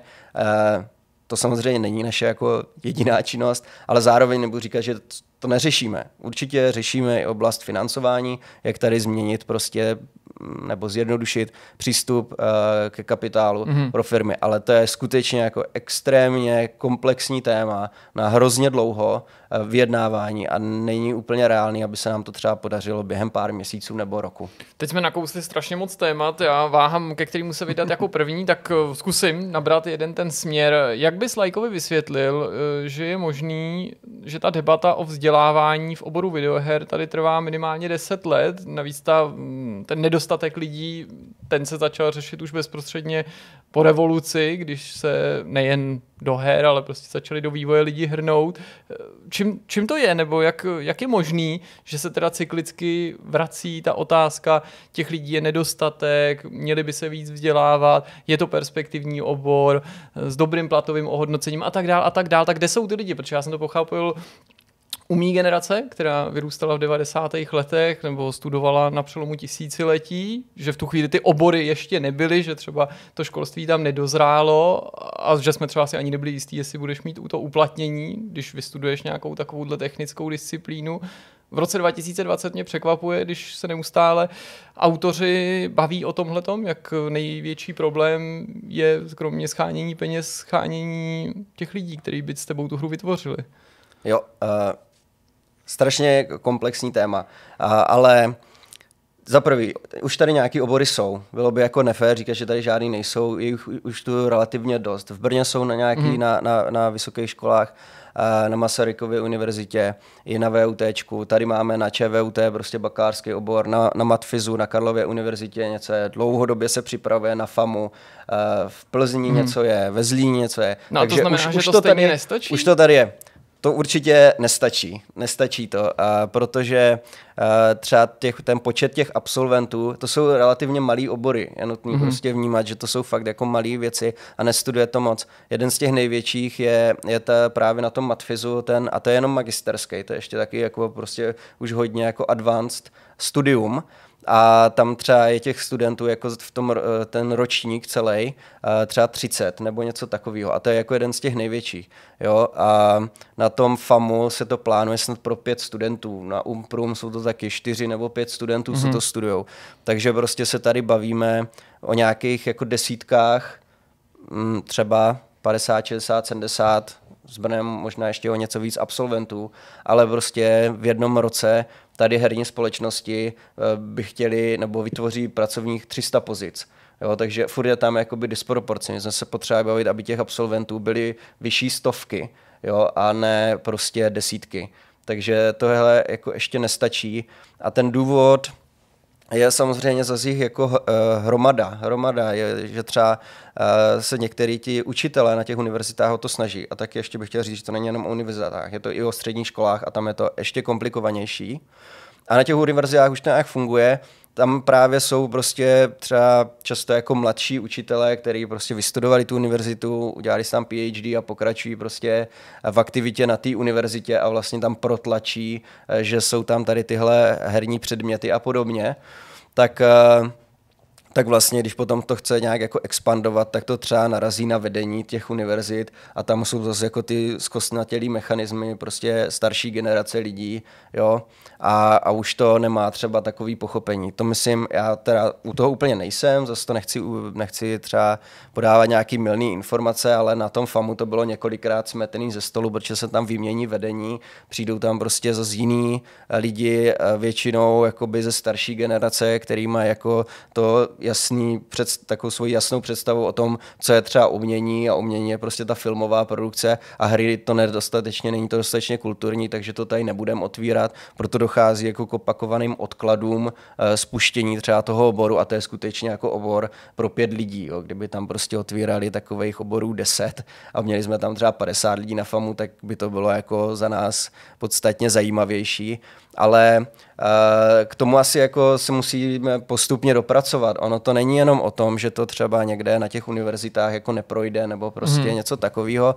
ale naráží to prostě i na spoustu dalších věcí a vlastně když jsme tady tohle téma začali řešit v rámci asociace, tak vlastně uh, jsme se taky zjistili, že jsou tady soukromé školy, že ty jsou tomu nakloněný, protože vědí, že třeba z pohledu uchazečů je o to zájem, že je to pro ně perspektivní takový obor mít a, a otevřít ho, že jsem tam nahlásí hodně lidí, což ty eh, soukromé univerzity zajímá, takže a to jsou taky pružnější, ale vlastně hnedka jsou první dvě otázky a takový témata je vlastně, co přesně učit, a to zase ukazuje, jak to odvětví je jako zatím nezralý a takový mladý, že prostě nemáme nikde vydefinovaný přesně, co učit. Jsou to takový jako pokusy, takže to je jako první bod. A mm-hmm. druhá věc je, kdo to bude učit. To je jako ještě mnohem komplikovanější, protože standardní odpověď je jasně ty lidi z praxe, najdeme nějaký prostě profíky, jenže ty lidi z praxe nemají úplně zájem mít do třeba jako akademické sféry a, a, to, a někteří třeba mají, ale zase nemají jakoby,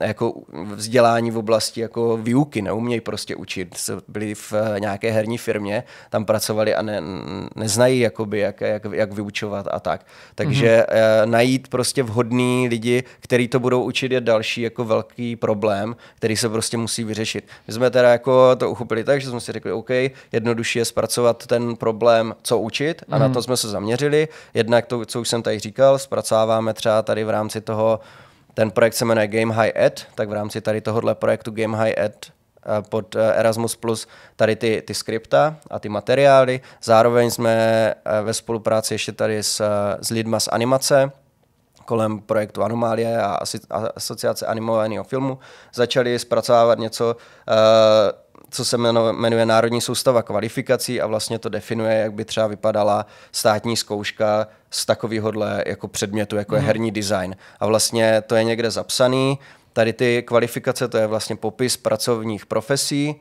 a my jsme tam a tady ještě animátoři začali přidávat nové profese, které jsou spojené s herním, s herním vývojem, jako je game designer, jako je prostě herní 3D grafik, jako je prostě herní producent, teďka by tam mělo přibýt něco jako skriptér, prostě věci, které jsou typické jenom pro herní průmysl a ty vlastně pak takhle jsou vydefinovaný a je to jakoby za základ, že třeba nějaký učitel na střední škole si to může projít ten dokument a zjistit, co vlastně eh, ten eh, absolvent by měl umět tady tyhle dokumenty zpracovávali lidi z praxe.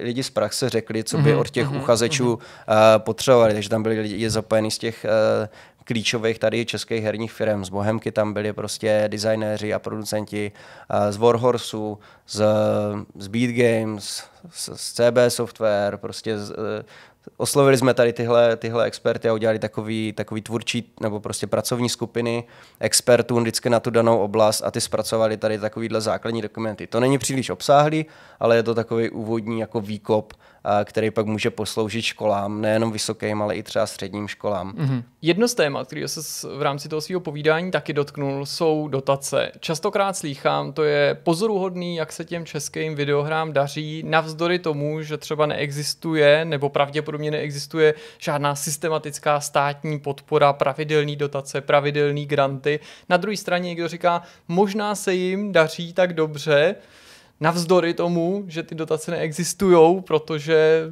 vývojáři musí být o to kreativnější, to si vůbec netroufám hodnotit, na to nejsem ten povolaný, ale zajímalo by mě, jaká je situace na tomto poli, když už si na to narazil, když jsem začínající vývojář, mám vůbec šanci získat nějakou podporu, um, odkud jsou to dotace plynoucí z Evropské unie, z Bruselu, nebo jsou to i nějaké dotace uh, od Ministerstva kultury tady třeba přímo v Česku?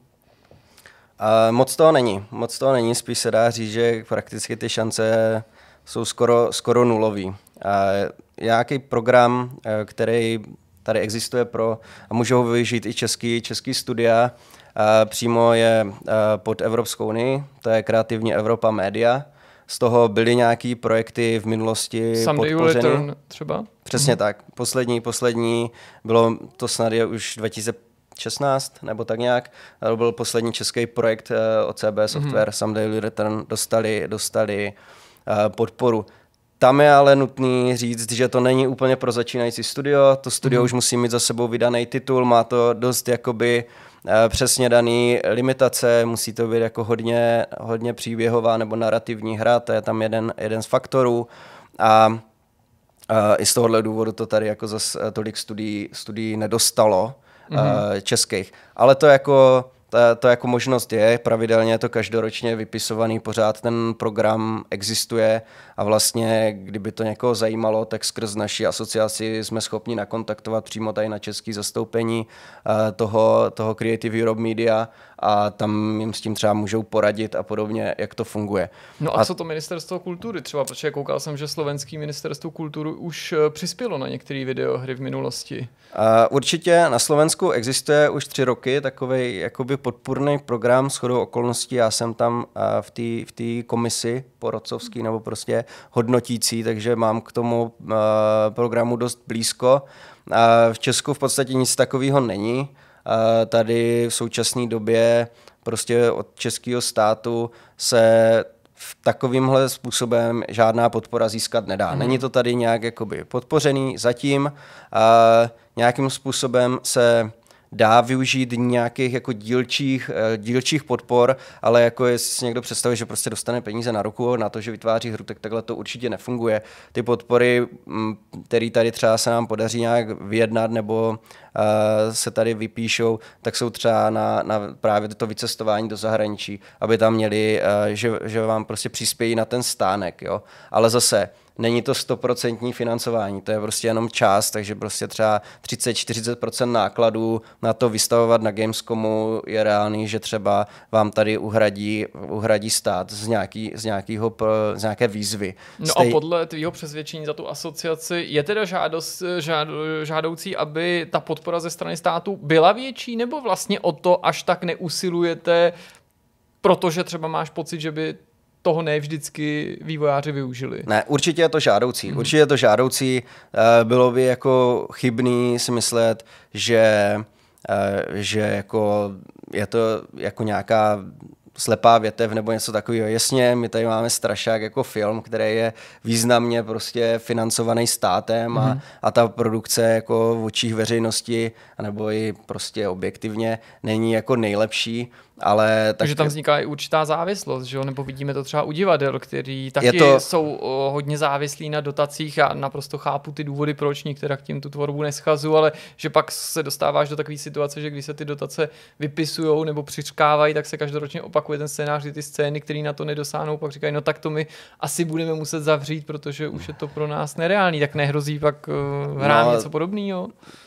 Já předpokládám, že to nehrozí, tak uh, takhle. Uh, ta, asi o těch ostatních odvětvích bych eh, nerad něco zmiňoval, tam nej, nejsou jako předmětem našeho zájmu, takže uh, jak to tam mají vyřešený, je jejich věc, my se z toho mm. můžeme jako akorát poučit.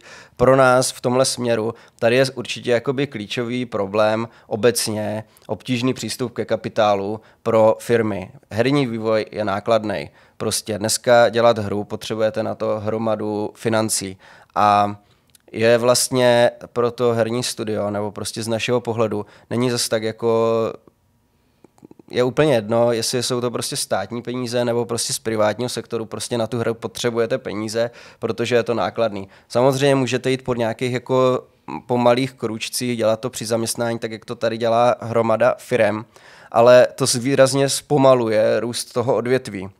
My samozřejmě prezentujeme herní průmysl jako super úspěšný, rostoucí a to, to je všechno pravda, ale potom samozřejmě můžeme se podívat na nějaký vytipovaný země, prostě ať už je to Holandsko, severský země, Dánsko, Finsko, Švédsko, ty jsou prostě osvětelný léta dál, to jako je velikostně úplně jiný odvětví, ten násobně větší, mm-hmm. ten, lim, ten potenciál toho odvětví tady není prostě ještě využitý ani, ani vzdáleně naplno. Jo, my se můžeme bavit prostě v horizontu, eh, já nevím, pěti, deseti let o prostě pětinásobně velkým tom odvětví. To není vůbec jako nepravděpodobná nebo jako zcestná představa. Herní odvětví z našich jako dat se během dvou let zdvojnásobilo. Málo který jako obratově, málo který jiný odvětví takhle rychle roste.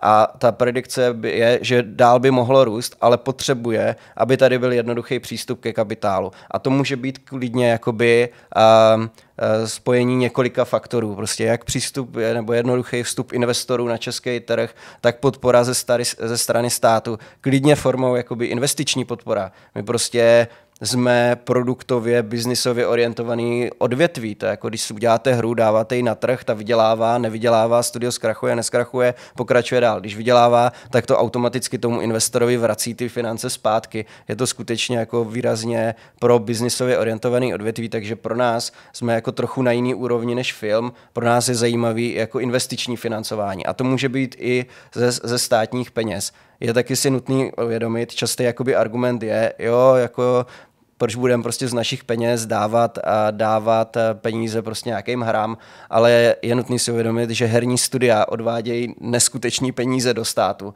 Jo, na, na eh, různých typech daní se skutečně v dnešní, už v dnešní době bavíme o 100 milionových částkách, co putují do státního rozpočtu z tohohle sektoru.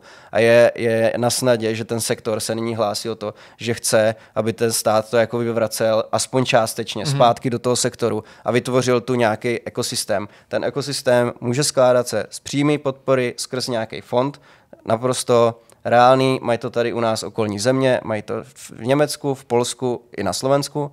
V Rakousku je to komplikovanější, ale v Rakousku je prostě významně nerozvinutý herní trh, takže to je jako země, kde skoro neznáte žádný jako větší studio na, uh, herní, prostě studio snad nad 50 lidí neexistuje, nebo výjimečně, takže tam je trochu jiná situace, ale tady v našich okolních zemích, kde herní průmysl funguje, tak všude už nějaká takováhle forma podpory je. Do toho vytvořit eh, systém nebo prostě podhoubí, který sem láká investory herní, tak aby tady byli víc ochotní investovat. Mm. My jsme tady dělali průzkum a cirka asi jenom 20% studií má za sebou investora, ale uh, to je jako dost nutný dneska vzhledem k nákladům na vývoj hry. Prostě jako ne, nenašetříte jako já nevím 20-30 milionů na to udělat nějakou malou uh, indie hru. To jako, to jako těžko našetříte, proto potřebujete jako fakt přístup ke kapitálu a to ideálně z více stran. Takže my vlastně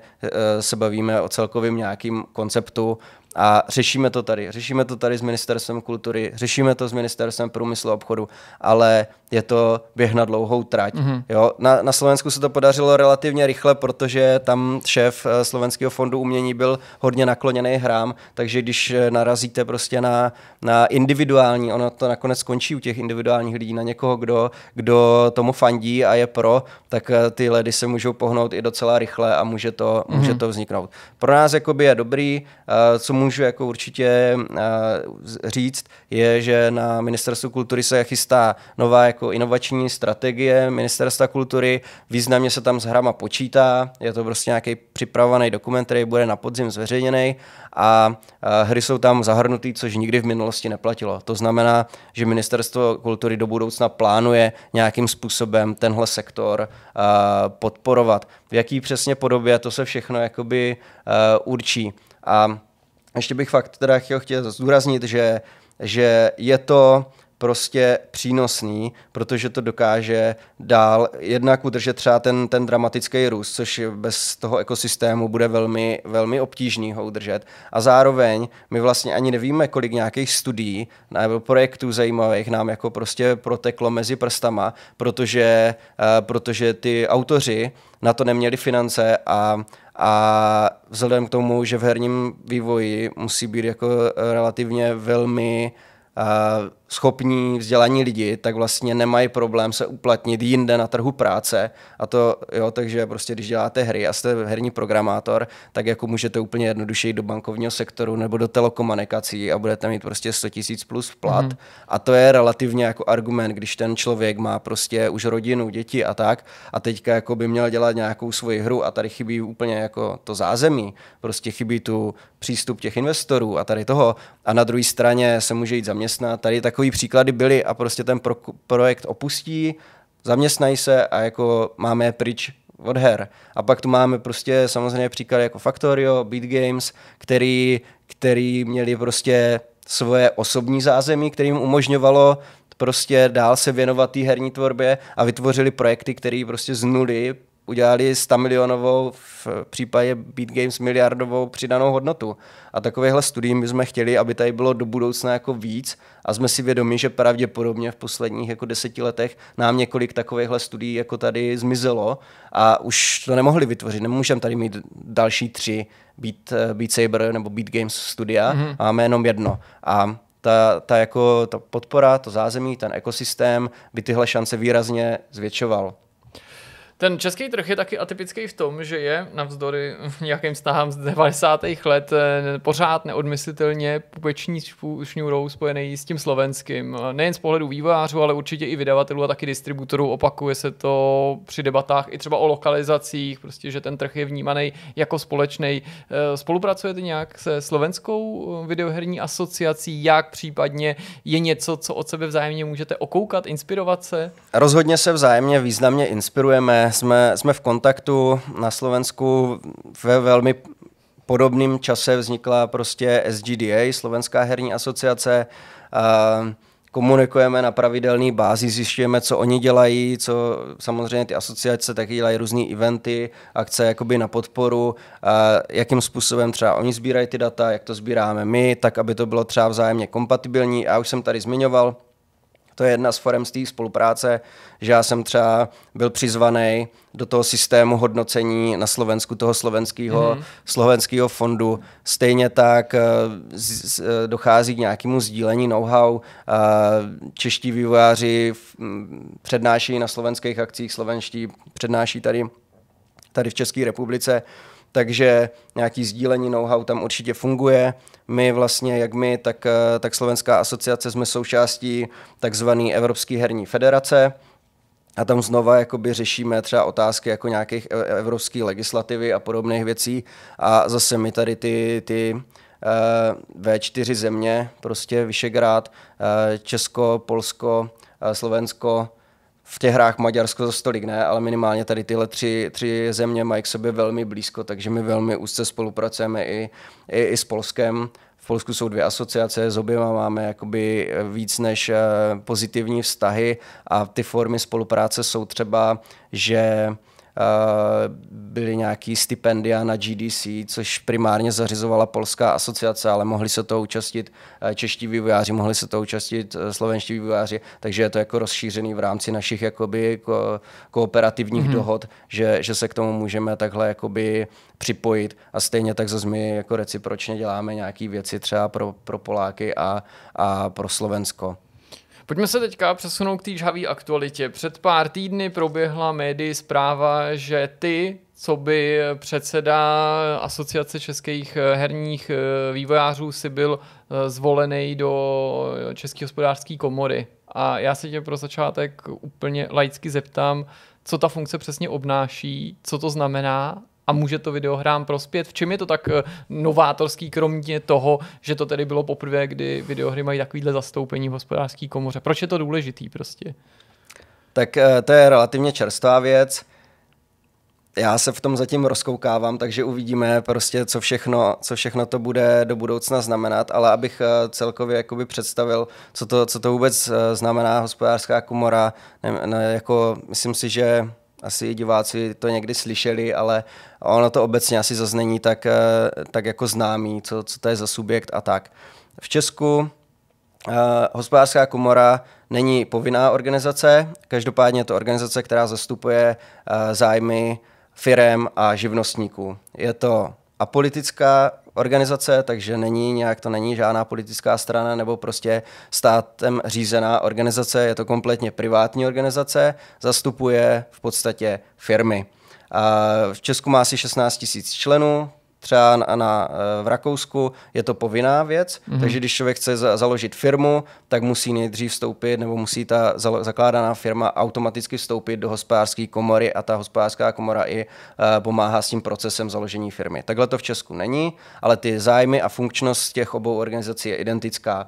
Hájí, hájí prostě uh, zájmy firem, potažmo živnostníků. A to, čím je jakoby zajímavá, je, že je to vlastně protipol proti vládě a státnímu aparátu uh, parlamentu.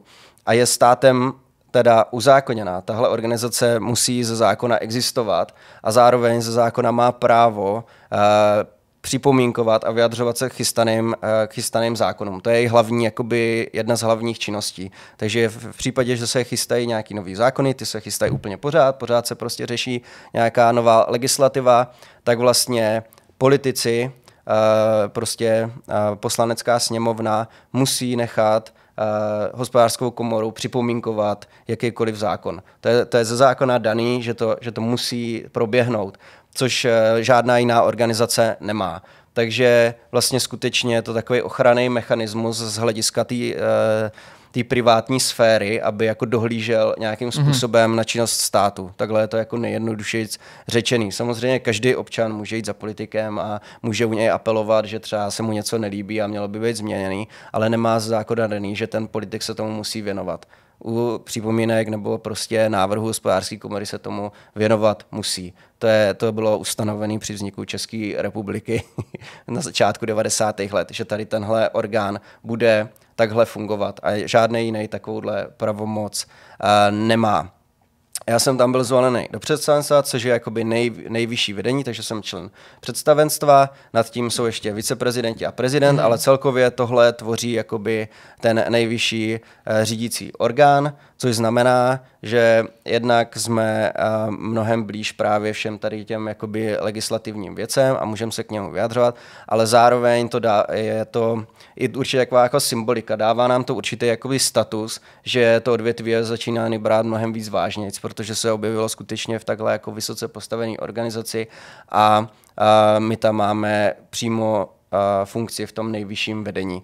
Zároveň my tam jsme se samozřejmě za herní průmysl, nebo já tam reprezentuji herní průmysl, ale zároveň tam reprezentuji širší oblast, celkově jako kulturně kreativních průmyslů, což je film, televize, hudba, animace, prostě tištěný, printový média, mm-hmm. takže je to jako širší záběr, co, co tam jakoby reprezentujeme a vlastně v rámci toho jsme tam takhle vyslali mě jako kandidáta, aby i tady tyhle moderní, řekněme, nebo modernější odvětví byly zastoupeny a měli nějaký slovo.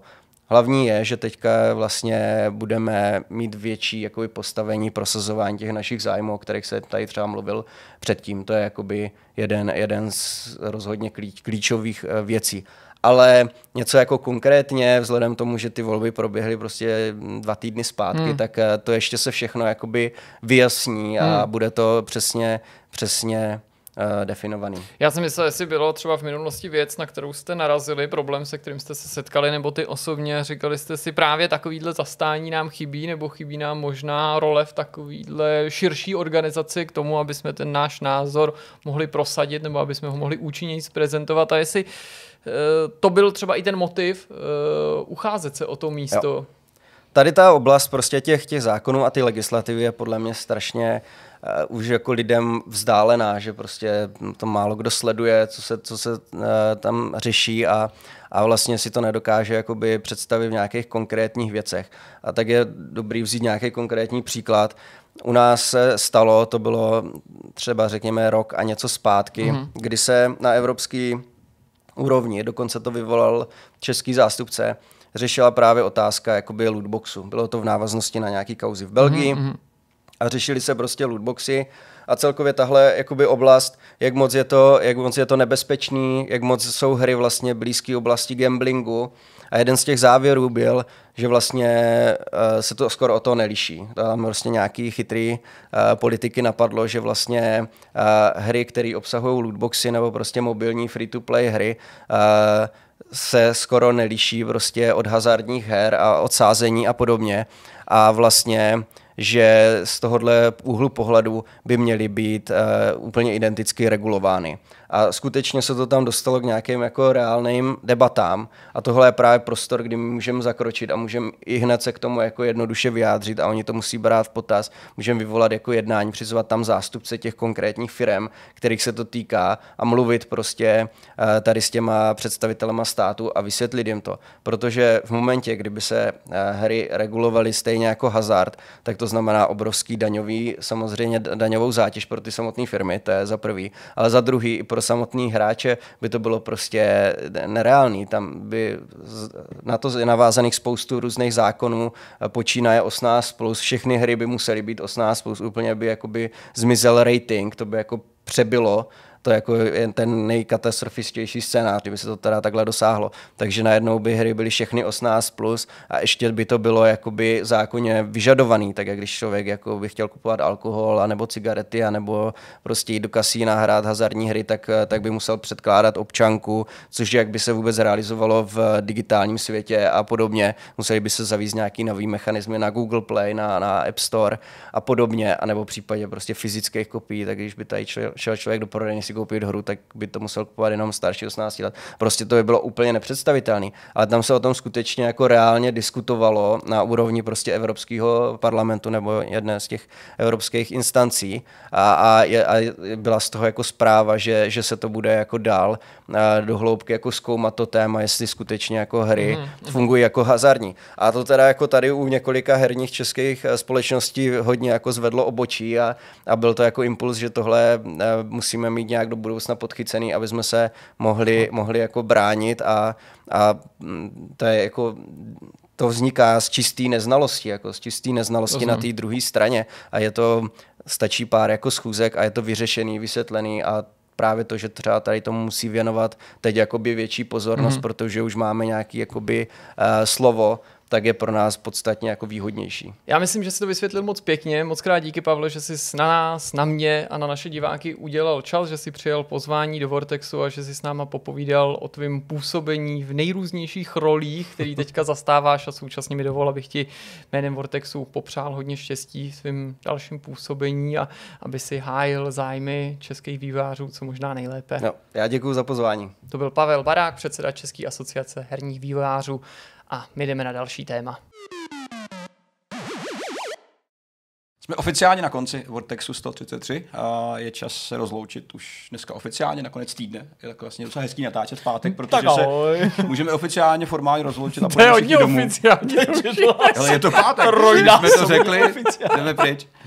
Nicméně tenhle týden ku podivu, já osobně moc nemám, takže ty, ne, ty nemáš já nemám nic. Já jsem přišel všechno a nemám co ukázat, nemám co říct, nemám, nemám vůbec nic. Nicméně ve všech svých No. Nemáš nic. Mám, mám, mám jeden pokus, pokusil jsem se hrát něco nového po další době zase.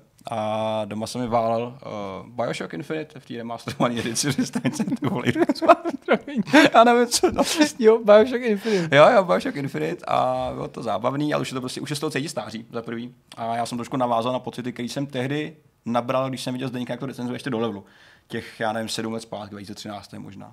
To, to uteklo, co? To Fakt to, to uteklo. uteklo. A ty dojmy, které jsem tehdy nabil právě skrz tebe, uh, co jsi mi právě tlumočil, tak jsem si vlastně teďka potvrdil. A hele, já jsem vlastně na to nebyl úplně nějak jako úplně, úplně jako odvařený jsem z toho. Ne, já to právě sdílím ten názor, protože ta hra se dost jako vlastně rychle, po takové té úvodní fázi na té pouti, se stane prostě jako fakt rychlá akce. Hmm. Teatrál to do konce. Hmm. Uh, byť má ten svět atmosféru skrz ten design a, a, a co to prostředí, že to i Kolumbie, jak se jmenuje ten svět, tak to nemůže navázat na, tu, na ten dojem z jedničky, že jo, který je prostě do dneška pořád unikátní a skrz ten setting velmi specifický. Já jsem to dohrál a nemám z toho právě nějaký jako úplně ultrasilný dojmy. Prostě jako zahrát, dohrát a nechat být. Hmm. Ještě možná zkusím ty DLCčka, který se že odehrávají v Rapture. Ty jsou ale super. Ty to jsou, jsou, super, ty jsou možná jedno z nejlepších věcí celého Bioshocku. Nejen, Jo. že jsou lepší než ta základní hra, ale jsou úplně skvělí díky tomu, jak vytvoří ten průnik. Tam je ten dvojdílnej, ale já Ano. si teďka nepamatuju, jak se to přesně jmenovalo. Rem, ne, Remnant, no něco from Refuge. Něco, něco, něco s mořem, taky si nebavím ten název. Nevím, nevím. To je A ty jsou ale fakt dobrý. A ty chci ještě vyzkoušet, abych si jako si dej. spravil chuť a, a, a mohl to oficiálně uzavřít. Takže to je tohle na Netflixu, koukám na spoustu věcí, ale nic asi vlastně nového nebo zásadního, takže to je takový jako můj zážitek z tohohle týdne. A přenechám Zdeňkovi tvoje zážitky z toho týdne. Tak já jsem měl dovolenou, jak jste asi pochopili. Jirka mě sice zabil, ale v momentě, kdy mě zabil, tak mě taky vyhodil tady ze dveří, takže já jsem byl uh, týden mimo. V krematoriu. Uh, ano, v podstatě byl jsem se koukal, co mě čeká. Uh, takže já jsem se tak jako hezky jako mohl zastavit malinko. Mm. Malinko jsem tak jako načerpal zase nějaký jako další síly na tu sezónu, která, která přichází. A vlastně jsem to docela užil, různě jsme jezdili po různých vejletech a, a prostě viděli jsme spoustu jako dobrých věcí, byli jsme ve skanzenech a jedli jsme nějaký dobrý jídlo a tak dále, takže vlastně jako příjemná dovolená. A byť jsem na Jirku eh, z krematoria neustále myslel, jak to tady zvládá, a jsem moc rád, že v tomhle týdnu se zase může vzít volno Jirka, takže jsem rád, že se můžeme takhle tady vystřídat, hmm. tak to mě jako naplňuje takovým jako, takovou, takovou radostí, že k tomu takhle došlo. No a co se týče nějakých jako zajímavých věcí nebo, nebo věcí, které by stály za zmínku tady na tomhle místě, tak já asi jako neposloužím, protože nic moc jsem nehrál. Hráli jsme Fall Guys, ještě než jsme odjeli na tu dovolenou s Markétou, to je jako velká, velká taková jako uh, věc, kterou provozujeme, mm-hmm. když uh, sedíme odpoledne nebo večer u televize. Tak to bylo příjemný, to jsem si užil, ale zjistil jsem, že ta hra se dost jako rychle začíná opakovat, mm-hmm. takže no, uvidíme, možná ještě s Jirkou eh, vyrobíme nějakou recenzi, tak abychom ty dojmy tlumočili společně. No a hele, nic jsem nečet, nic jsem neviděl, možná jednu, ne, to ne, to vlastně nemůžu říct, protože bych se udal, takže to ne, to říct nemůžu, ale to pak vám řeknu, to je docela vtipná věc, to se stala na hotelu, uh, kde jsme jednu noc byli a no, jo, nic dobrý. Uh, no a to je asi všechno. Koukal jsem se na formule, to jsem samozřejmě uh, s radostí sledoval druhou velkou cenu uh, v Anglii, uh, jo, v Anglii, ve Velké Británii. Teďka se těším na zase závody v Španělsku Mhm. A to je asi všechno. Já jsem fakt prostě nezažil nic, co by stálo za zmínku. Od toho jsou dovolení tak trošku. Tak, hodně jsem jako odpočíval, no. Správně. Zdeněk nic moc nezažil na dovolený, já jsem nic moc nezažil v práci. a, právě protože že ten můj týden byl hodně takový hektický a doma jsem dost odpočívala v některé dny, když jsem neodpočíval, tak jsem se zase připravoval na další den. Ale to jsem jako dělal teda dobrovolně, protože mi to zase jako pomohlo, že jsem nebyl ten další den tak ve stresu, že jsem se skloubit s hlídáním doma a takový ty legrace. Takže jedinou věc, kterou jsem viděl, jako delšího typu, nepočítám nějaký klip na YouTube, byl postarší dokument, který jsem viděl už se domnívám po druhý, na HBO Go je k dispozici, neznám jeho jméno, ale jeho hlavním aktérem je Pierre Woodman, francouzský pornoherec, který musím říct, že mi nebyl příliš sympatický. Uh-huh. Ten dokument je maďarský a je to částečně film o něm a částečně film o hm, herečkách nebo hm, ženách, které vystupují v těch jeho filmech, nebo si myslí, že v nich chtějí vystupovat a pak si to rozmyslí. Mluví tam i některé české ženy a dívky a některé úspěšné pornoherečky, jako Tara White, mm. myslím, že se takhle nějak jmenuje. A. a vlastně v tom dokumentu není nic objevného, pokud vás nezajímá jeho příběh jako člověka mm. z nějakého důvodu, který nemůžu zase říct, že by byl nezajímavý úplně, mě prodělal nějaký jako zajímavý etapy v tom životě, tak eh, se o pornu nedovíte asi nic, co byste dosud nevěděli, takže Nějaký nijak zvlášť to nemůžu doporučit. Ale jedna věc mě na tom dokumentu přece jenom fascinovala a to je, že údajně je úplně běžný, že ty holky, které přichází na ten casting a Pierre Woodman o sobě říká, že on je ten, kdo to vymyslel jako první už někdy v polovině 90. let s tím přišel, s tím tím formátem, to znamená eh, z jeho pohledu sleduješ to dění a docela mě zaujal ten zdroj toho nápadu nebo ten impuls, který k tomu ved a to je, že on to nejdřív natáčel pro své vlastní potřeby, ale ne, aby si to doma pouštěl a rozptiloval se tím, ale protože se tak chtěl chránit. Mm-hmm. Protože po jednom z takovýchhle castingů, který netočil, netočil to, co předcházelo té akci, ho ta žena, se kterou natáčel a celý ten štáb obvinila ze znásilnění mm-hmm. a on se v ten moment nevím, jestli je to pravda, ale prostě posléze, kdy ona se přizná, jestli to vymyslela rozhod, tak musím se chránit, budu to natáčet a posléze to vedlo k tomu nápadu, hele, to je hrozně dobrý, budu to dávat lidem. No ale mě na tom zaujalo, že některé ty ženy na ten casting chodí opakovaně, než on tu jejich vůli zlomí, ale oni tam chodí dobrovolně, on jim netají, co je předmětem toho castingu a myslím, že to byla konkrétně jedna z těch Češek, mě strašně překvapila způsobem, který ten rozhovor spolu vedli, protože ona byla od prv... tam se jich myhne víc, tak já to nechci popisovat každou zvlášť, ale ta jedna byla od první chvíle strašně nabroušená. Mm-hmm. Jako kdyby tam nechtěla být, ale přitom tam v tom rozhovoru nebo na tom začátku padlo, jo, ta už se vrací po čtvrtý nebo po pátý, po čtvrtý, no tak to zkusíme. A pak oni pokládají nějaké otázky typu, tak kdy si prvně souložila? Ona udělala takový ten kyselý oblič, já to nechci podat. A jako proč to chce vědět? No, tak já jsem, myslím, že to je celkem jasný, proč to chce vědět, tak ona pak nějak neochotně odpoví Aha. a já nevím, máš ráda tohle? A co na tom záleží, jestli to mám ráda? Hmm. Jo, a tak jsem si říkal, to musí být taky zvláštní mentalita hmm. v tomto tom světě se pohybovat. Jinak je to takový klasicky smutný, protože vidí, že neříkám, že to je tak vždy, ale že častokrát se do toho porna ty holky buď nutí, nebo je přimějí spíš nějaký okolnosti, hmm. nebo falešný pozlátko. Ehm, taky to asi vychází i z toho prostředí, odkud oni třeba pochází, takže když třeba vidí, že jednu tu eh, aktérku, je myslím nějaká Maďarka, motivuje k tomu, aby se vůbec do toho zapojila, nebo aby o tom uvažovala, skutečnost, že to setkání je spojení s návštěvou Paříže. Já jsem se vždycky chtěl podívat do Paříže, tak tam aspoň zajedu a uvidím, co z toho bude. No tak to mi přišlo takový to jako, jako žalostný, motivace. ale vlastně se jí neposmívám, spíš hmm. mi to přijde smutný, že ano, tak to pro někoho je, že žije dlouhodobě, už třeba od dětství ve finanční nouzi a i takhle o té nabídce můžeš přemýšlet. A jinak jsem v podstatě jenom zabíjel čas třeba během jídla, koukal na YouTube a zabíjel jsem ho svojí, nebo pouštěním si svých oblíbených videí, což jsou kromě jiného, a to bych vám no, jako doporučil, tak jako obecně, ano, to jsou naše vlastní videa, určitě mě baví nejvíc